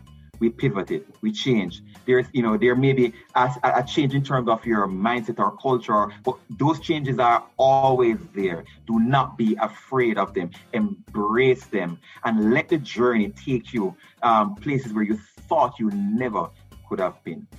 Oh my goodness. Kevin Gordon it was such a pleasure very speaking with read. you. Listen. Likewise, my dear. Thank likewise. you so very much. It's always good to hear our, our stories um, from our Jamaicans who are part of the diaspora. Um, we don't have a lot of connection, or sometimes the only time we hear about the diaspora is when we're talking about remittance. Which is not, you understand what I'm saying? Right, right, and you know, right. we, I, I think it is important for us to bridge the gap more that we hear more about our Jamaicans who are doing so well against all odds. And I just want to thank you for your time and thank you for your words. I know that there is somebody who is listening who might think right now that they're in a very low level or low role and they might they might convince themselves that that is the only place they can be.